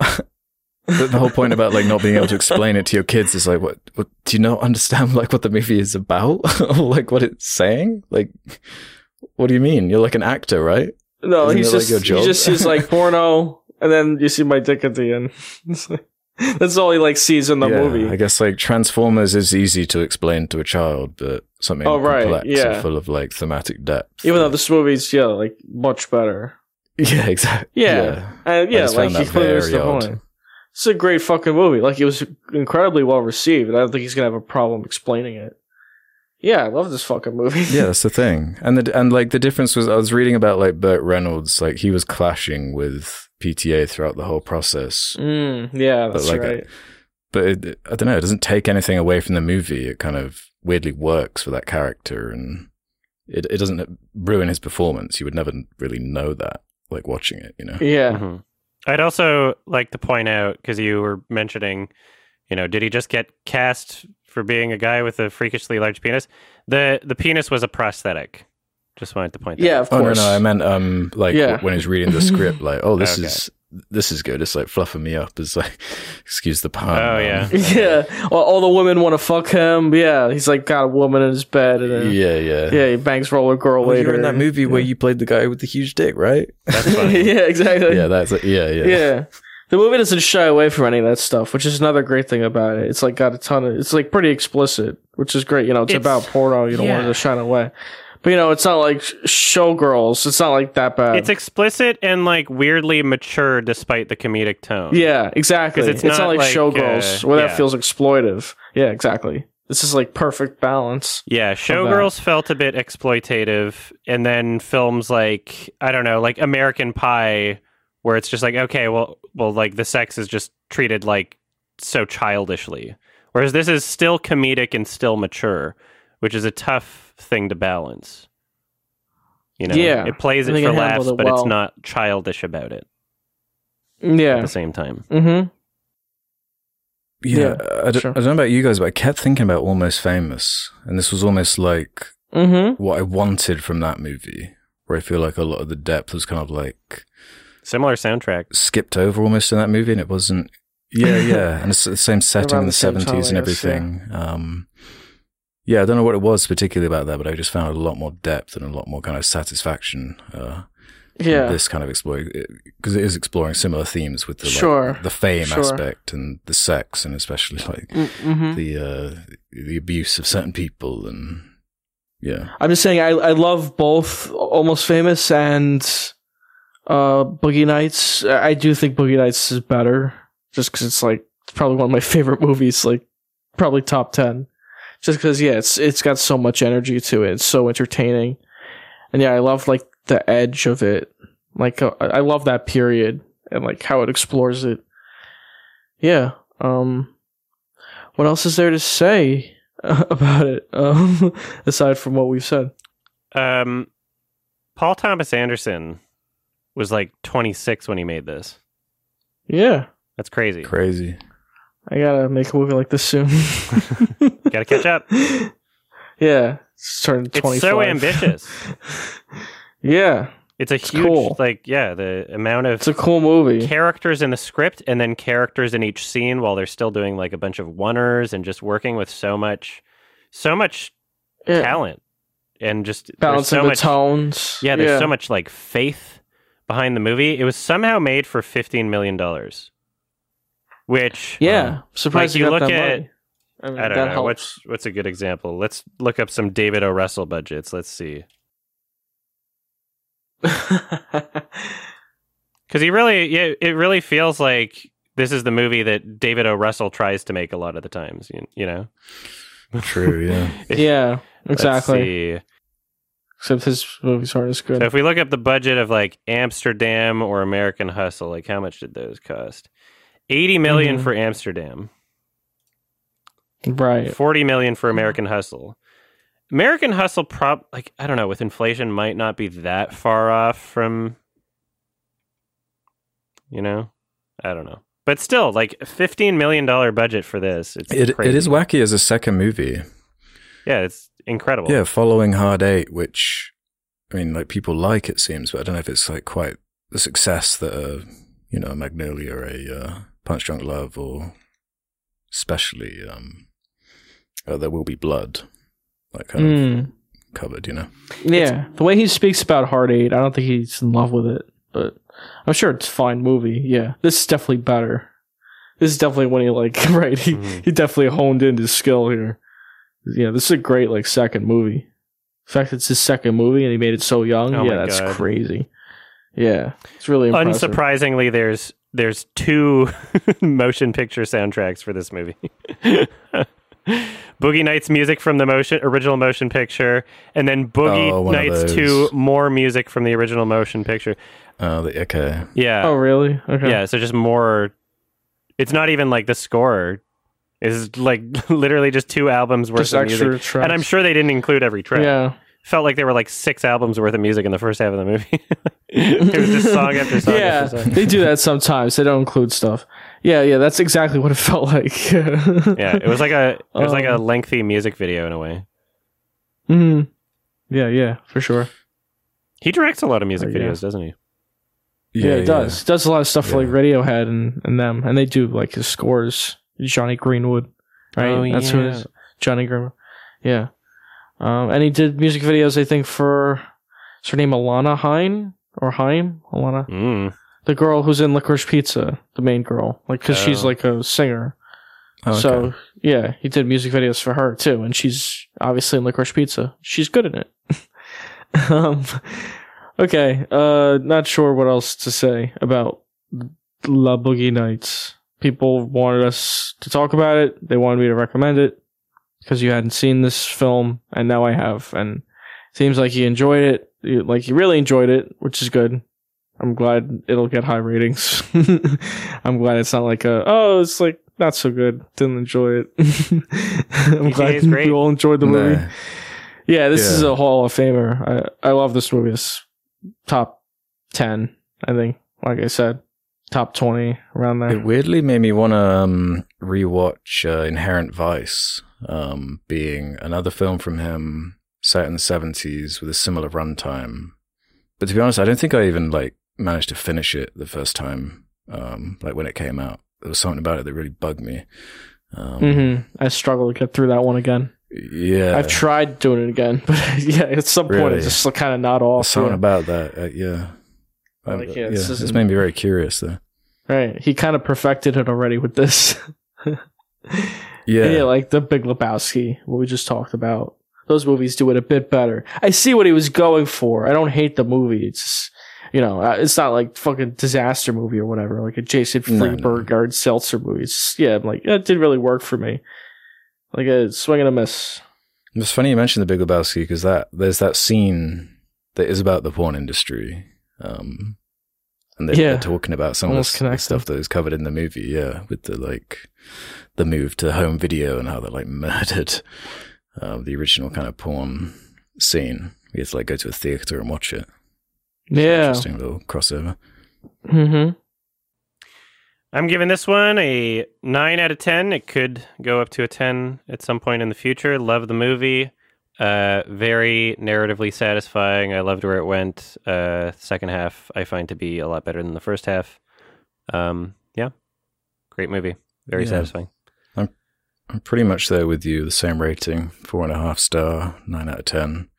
Yeah, I think I would probably bump it up if just not for that little mark, Marky Mark problem I personally have. but uh, otherwise, yeah, it's just very sophisticated writing and extremely ambitious. And the fact it doesn't kind of Inherent Vice itself is pretty stunning to watch. Um, yeah, I love the journey, how unpredictable it was. The some of the like tension um towards the end Yeah. especially like like Very- that donut scene like the alfred molina scene like that was i was not expecting that from this movie so it's like an extra kind of Yeah, juicy super well communicated It's- tension. You're not expecting it at all. That's what makes it so no great. no and it It's like, really holy works shit. though. yeah, I Yeah, the love tension's tone. great. I love the drama too like some really heartbreaking scenes like julianne moore with the with the lawyers and stuff and there's just a lot of like pain with these characters that they they do communicate well and the satire angle too it's just, it's just everything i basically love from in filmmaking Yeah, absolutely. Yeah, I love this film as well. I can't say say there's anything bad about it, so I'm gonna give it a ten out of ten or five out of five. The perfect score. Yeah, I love this movie. Boo, boo, boo. Fireworks shooting off. Wow. All right, and that's that. That is La Boogie Nights, Woo. starring Marky Mark and the Funky Bunch. So before we get into questions, I'm just going to do something fun here. I'm posting a link in the in the chat of a website where you can find out what the number one movie on your birthday, like literal birthday, Oh, cool. is. oh, Yeah, there's like a book of the this. day you were born. Um, so I already know mine. Uh, it's like a Steven Seagal movie. Let's see. Uh, What's mine? Uh, where do I find it? Find number one movie. Where is it? Does this fucking website not work anymore? It works for it's me. working for me Yeah. Mine is Speed 2. Speed 2, It was a Cruise Speed Control. yeah. awesome summer movie, Speed 2, Cruise Control. God, mine's Naked Oh. Gun 33 and a third, the final insult. What? It's pretty. Oh yeah, good. that was the mov- a movie. Sorry, I I almost flight of- Yeah, when when you said it. it, I almost thought you were talking about Naked Lunch for some reason. I was like, Naked Lunch, thirty three and a third. no, not as number one. but yeah, then I remember the. Uh, Naked lunch. where is it? Oh yeah, Out for Justice. Steven Seagal, Out for Justice. Oh wow, wow. that's funny. What, what- three interesting movies. Which I haven't seen. So have we all? So Alex, you saw yours, and then Ralph, you China saw. salesman. I'm assuming you've seen Speed. yeah, too, I, Ralph. I've yeah I've seen wow, Speed too. I'm the yeah. only one who hasn't seen the number one movie on my birthday. No, no, I, I've only seen the original Naked Gun. I haven't seen 33 and a third, the final insult. Oh, Oh, you haven't haven't? seen that one. No, so maybe, maybe I've got to check that one out, you know? Yeah. Good wreck. Okay. uh, I guess uh, question time. Okay, let's do some questions from the Sardonicast community. Head over to the suggestion thread on the subreddit if you want to ask us anything. Um, we might as well start with this one from Reader Sleep 8461, seeing as we did just talk about Boogie Nights and it's one of the themes of the movie, or questions asked in the movie. Hey there, Sards. In Boogie Nights, Jack the director at one point states that he wants to make porn that also doubles as a compelling movie that people want to watch. Do you think this is possible? Why or why not? Much love and thanks. Um, I feel like we have talked about this like a long time ago, but it's an apt question of what we're talking about. I mean, Um, I like Shortbus, so to me, yes. right? yeah, Is that porn it's- though? Yeah, that's the thing. What do you like, mean? does it even count as? Where's the line Would, you wouldn't call it a porno, would you? Yeah, that's Yeah, the thing. The question is about the line. well, When what what makes something crossed? porn? Like it's unsimulated it? sex between people on camera, right? And they're doing that. So like if you cut out everything but the money shot scenes, then it would be a porn, right? There's there's at least porn within the movie. Like most of the movie isn't porn, I guess, but I guess the difference is the porn is for the purpose of like sexual arousal, whereas like a movie that might be something it's trying to attempt within the movie, but it's also like perhaps trying to do a narrative or establish. I mean, character. I don't know if like Yeah, whether I intentional or inadvertently, you're going to sexually arouse some people by having sexually explicit imagery in a film, right? Like there's there there's Mhm. tons of uh, things included Maybe. in non-pornographic movies that are explicitly intended to induce sexual arousal. Like Michael Bay, the fucking Megan Fox washing her car shit. I'm like, Mhm. that does. There's no purpose of that other Yeah, than sure. for people to get a boner. right? Like that's the whole point. it's but it- pornographic. yeah, yeah, yeah. So I don't know. Like it's a. But the context of it being in like a transform it is like weird. I think that for the character in Boogie Nights, like sure that sounds like an interesting, ambitious thing to do, but what we see him do in the film is not really that. Like he's just kind of full of himself and doesn't know what he's doing. He's just making a porn. Yeah. Yeah, yeah. Yeah, there's something about it because it's so God, what was that movie? Um that has the real like blowjob in it that's like really Brown Bunny? controversial. Uh, yeah, Brown Bunny. That's Yeah. the one. Whereas it feels like if it is like baked into the movie, like real sex is baked into the movie, it almost like overpowers anything else it's trying to go for, and it just becomes oh that movie that had th- th- that blowjob in and That had a blowjob in it. Yeah. Yeah. Fucking yeah, Lars von Trier has done it. Or I guess sometimes he'll use like porn stunt doubles for parts in movies. He did that in Antichrist, and I think I believe they used doubles in The Idiots, but there was like an orgy scene in that where it was like unsimulated sex. Mm. Yeah. Yeah, it's an interesting question, but like, yeah, it just seems like a, a guttural type. People just reject that, that certain line. Um, I Mhm. mean, I don't know. There's tons of like. It depends. Yeah, I don't. It depends on how you define it, right? Because there's some mm, uh, a lot of uh, you know people that make let's say animated porn there's a lot of people that do like story based like choose your own adventure games and some of these people make like really they do kind of like focus a lot on story. They'll they'll be like, oh, there's porn in the game, and you can get to it through certain options, but like this character is gonna die of cancer, and like you're gonna feel sad about it. Sort of So it's like, I don't do like, is that porn? Yes. Is it a narrative? Yes. Right. So like, where I don't know. It just depends on how we define it. I guess. Yeah, I guess it comes back to that core problem of like having to define art, which is hard to kind of define. But then when it comes to something like this, it just seems like there is like a firm line in the sand where certain people won't touch it, certain producers will not fund your work. Like if if you're trying to include some of these things, and you will have a harder time including like real sex and whatnot, and people will look down at it a certain way or not see it the same as uh, something that treats sex differently. Uh, it's an interesting question, but uh, it's not like I'm lying awake at night like, man, that, that there's a space here for a the, the porno, the perfect porno that has the, the ultimate balance of real sex and, and a story to get involved in, like what the character in the movie is talking about. that that doesn't keep you up at night. yeah, just, just too many Yeah, people have like these weird for- reservations around like nudity and sexuality that you know. That's Sure. the thing, though, because to I don't be honest, it's it's such a like core human thing that it almost seems weird that we are we do feel so strongly about that. yeah, it's entirely just cinema. taboo social shit. You know, it might as well not Yeah. be like depending. It it differs throughout cultures too. You know, there's some cultures where it's like ex- extreme taboo, no no, and there's some cultures where it's like okay, this is just kind of matter of fact. You know, people are comfortable with Mhm. sex, sort of things. You know, so yeah. yeah, it's it's just how you're raised and the ideas that you're uh, sort of expected to have to fit in with a society, I guess. Um, Mm-hmm.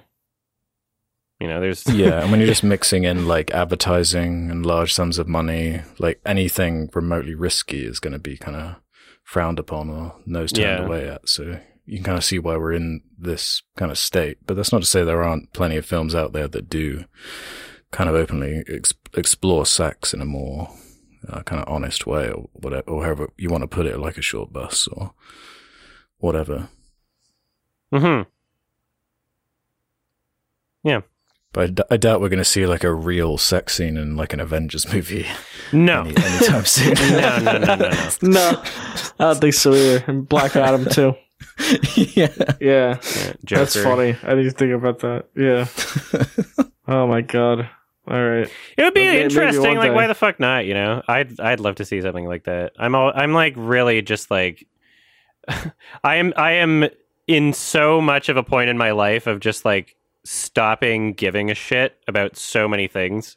And sex is this Mm. one thing where I just see like, man, people are really fucking like clutching their pearls over just like nothing on a lot of this shit, you know. People are Yeah. just it's weaponize it for no reason and it's just like, okay, like we're human beings. Calm down, grow up a bit. You're not four. You know? like Yeah. that's how I feel. And so I'm just like, yeah, I would like to see something like that. Why not? Yeah, I think I'm with you. Yeah, there's enough weirdos out there who would like that. Yeah. And those Fifty Shades movies did well. Yeah, Yeah. so th- th- would you like class those as porn? They're like they basically are soft. Porn. Yeah, exactly, right? People. Right. They kind of are. But they're not respected. You know, they're not like Oscar winning or you know, no one's like pointing at those as like, yeah, those are.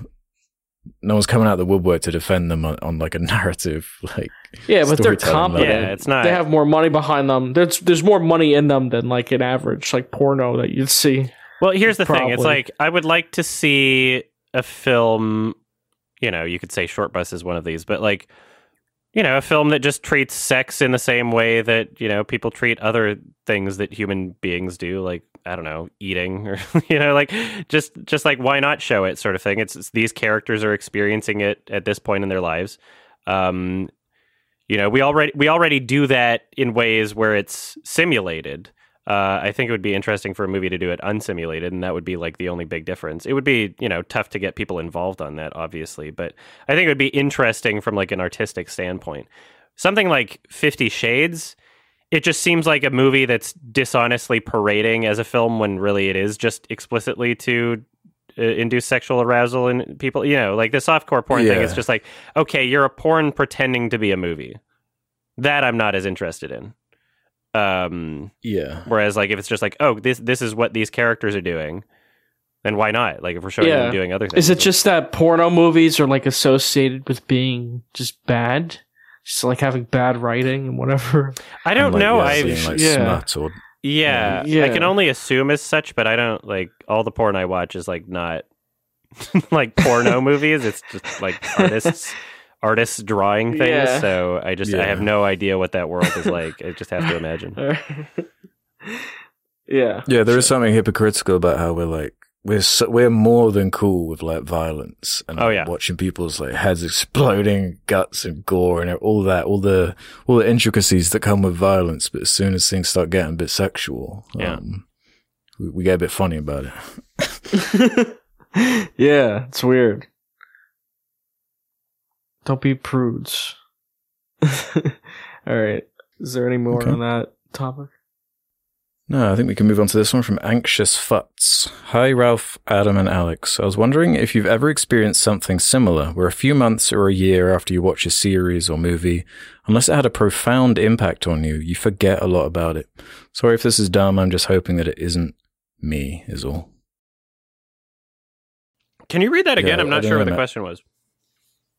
He's asking, like, what does it take, I guess, especially with how much just stuff we watch? Like, how much do we actually remember from that experience? Because I don't know about you guys, but it has to be profoundly good or bad for me to remember a lot of details um, at a certain point.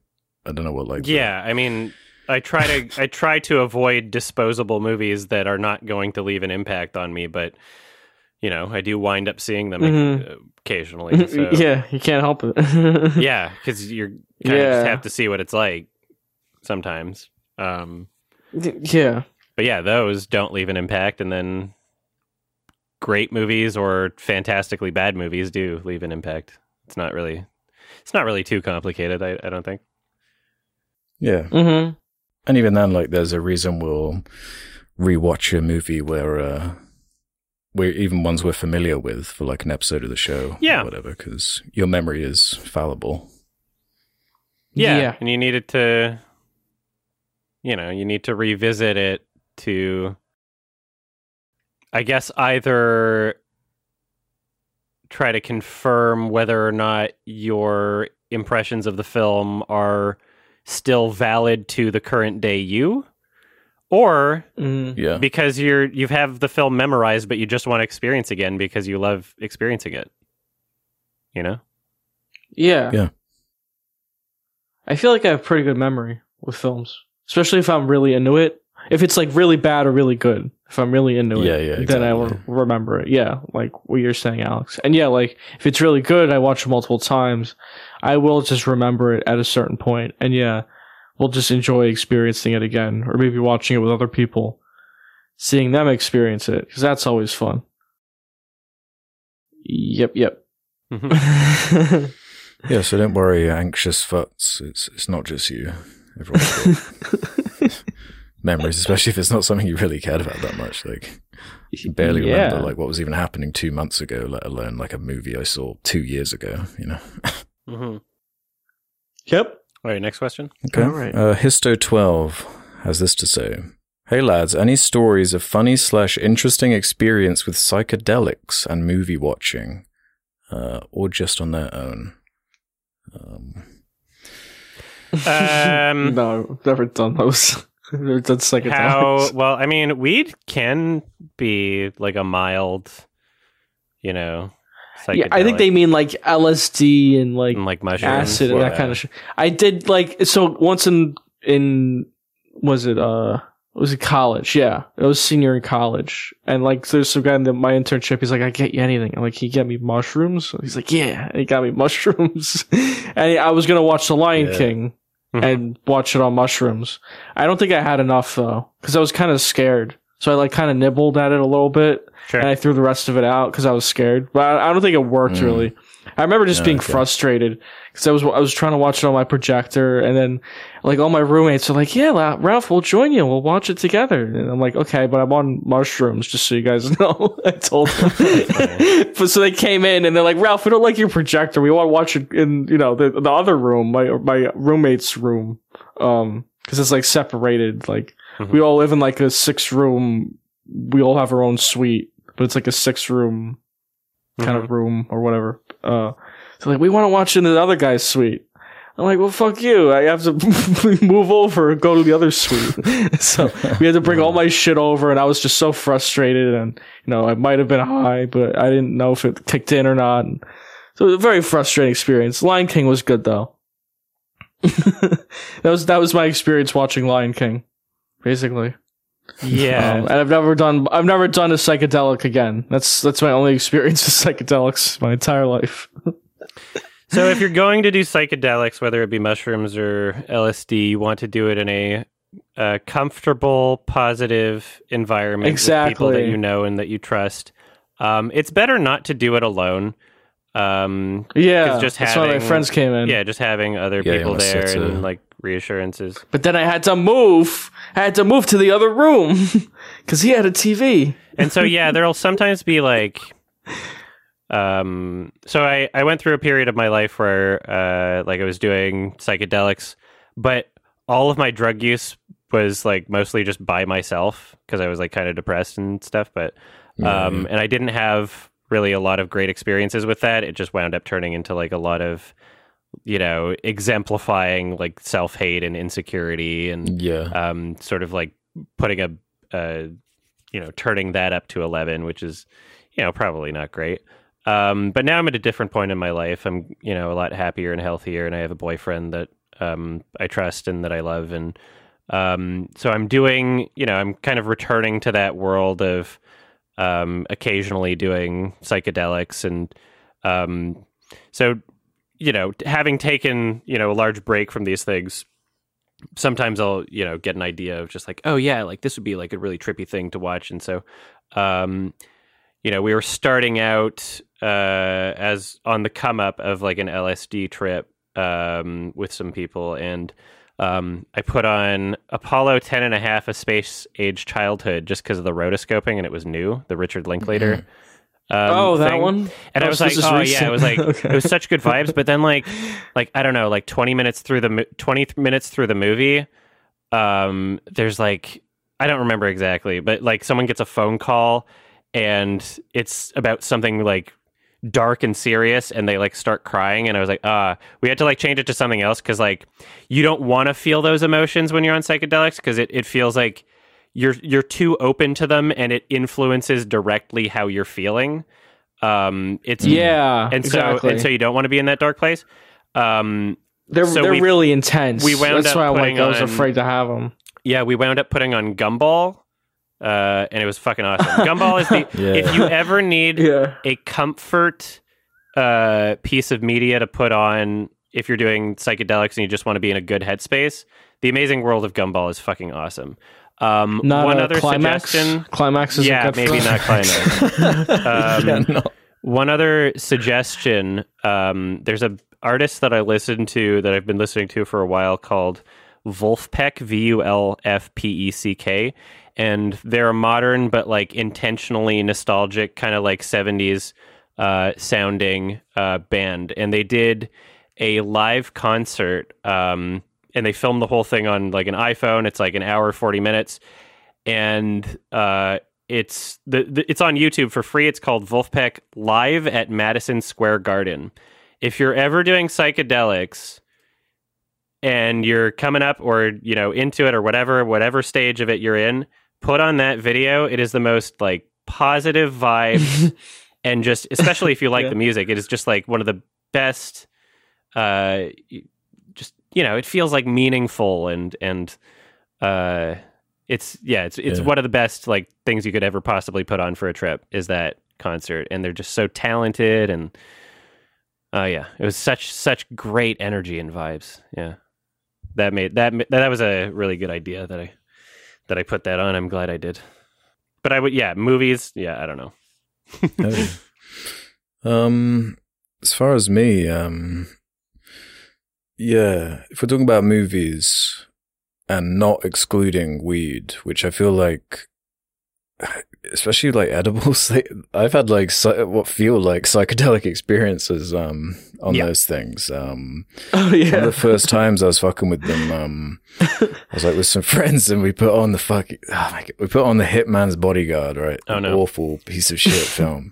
Um, and like, I swear to God, it, you know, in, um, Get Out where he's like on the chair and he like goes to the other place, and he's like sucked into like the void. I had that exact experience. Yeah. And I was like, I was like freaking out. I was like, what? That's Is yeah. I been like laced right now? Like, is this, is what the fuck is going? I've never experienced this kind of stuff. I don't know if it was like just too much or if it was Edibles can do that, movie, yeah. Just like, yeah, it was a crazy experience. Um, so that was like a your dad's weed. horrifying. It was. It, there was like a certain scene for people who've seen it. There's this like awful like scene that just doesn't end. You know, like sometimes when you're like high on weed or whatever, it can make stuff feel like it's going on and on anyway. There's this scene where like Sam Jackson's in the car, of Ryan Reynolds like singing, like purposefully singing bad on purpose as like a gag, but it like that, it like sent me, it sent me to hell. That movie.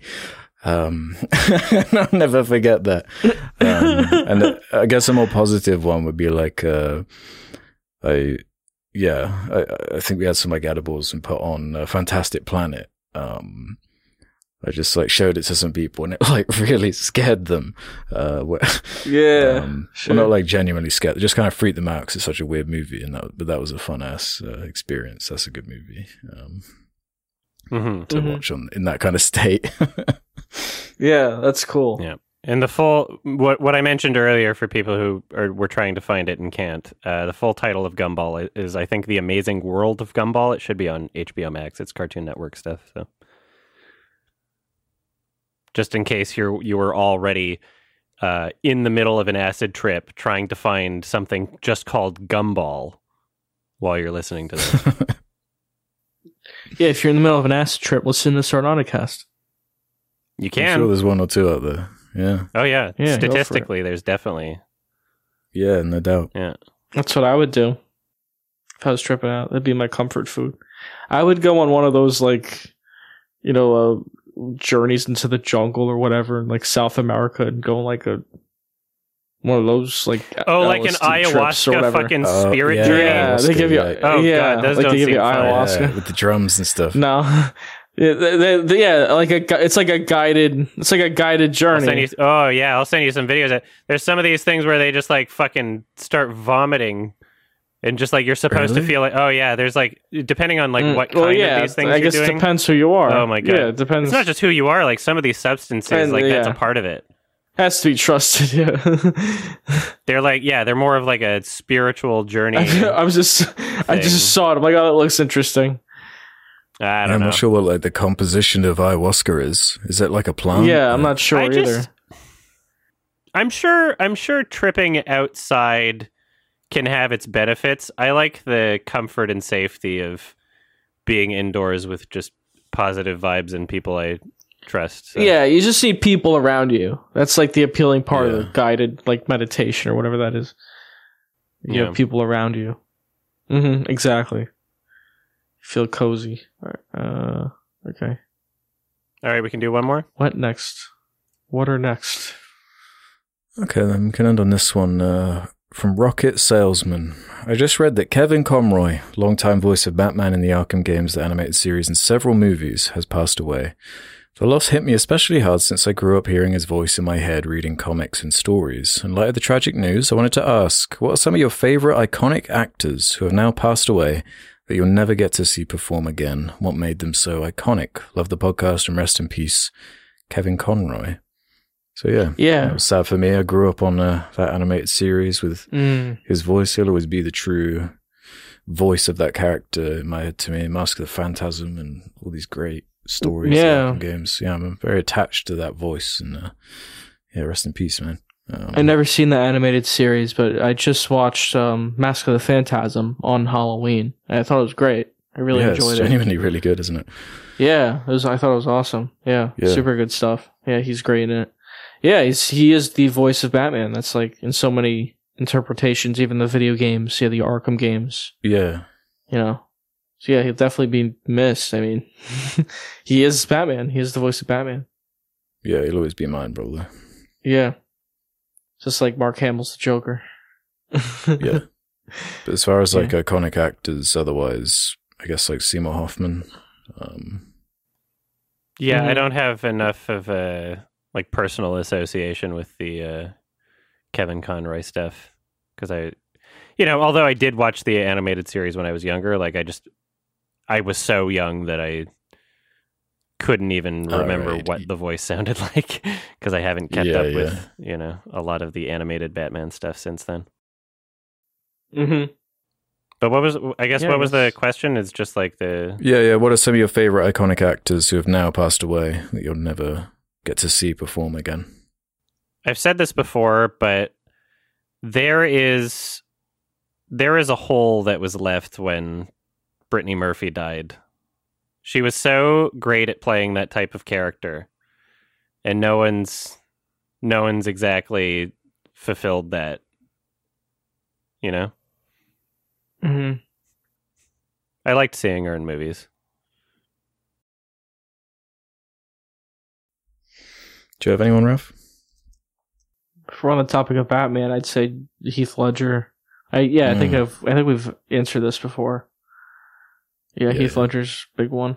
Yeah, that's a good pick. Yeah, and the the Linkin Park guy, Chester Bennington, I think. Those two hit me hard. um. Yeah, yeah. Okay. Yeah, I guess that's it though. Yeah, yeah. Yeah. Awesome, we did it. Skadoosh. did it. Um, Skadoosh. I think it's my turn to recommend a movie. yeah. Is it yours or mine? Do I come after Ralph? Oh no, I No, think it is it's yours. it's Alex. It's mine. Because weren't you before? Weren't you before me, or was that? Oh wait, no, is it yours? Did I Yeah, miss? I think it might be mine. okay, Yeah. never mind. Because yours was 'Cause- Revenant, wasn't it? Yeah, Revenant Boogie Yeah, Nights. Yeah, yeah. yeah. And back to me. And then Big Lebowski. Oh Yeah, yeah, so sorry. Alex. I was looking at the um the published ones Oh on man, the thank, YouTube thank God we channel. I double was like, checked. We're recording Oh, yeah. a bit early. because we haven't Oh published yeah, that but one. there's Okay. another one.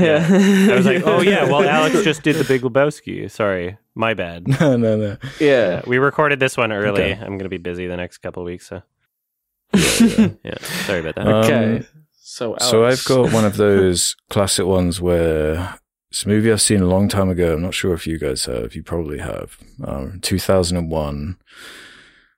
I think we've done another Cameron Crowe movie too, but I want to talk about Vanilla Sky.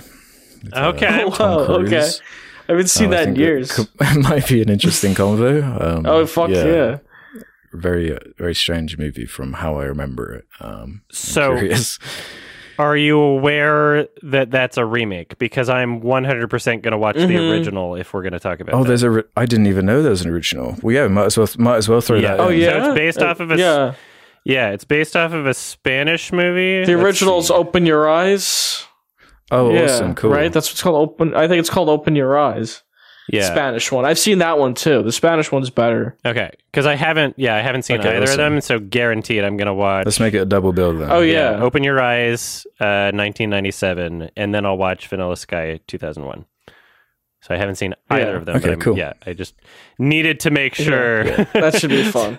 like I'm de- definitely Yeah, yeah. watching the original. I saw that years ago though. Vanilla Sky.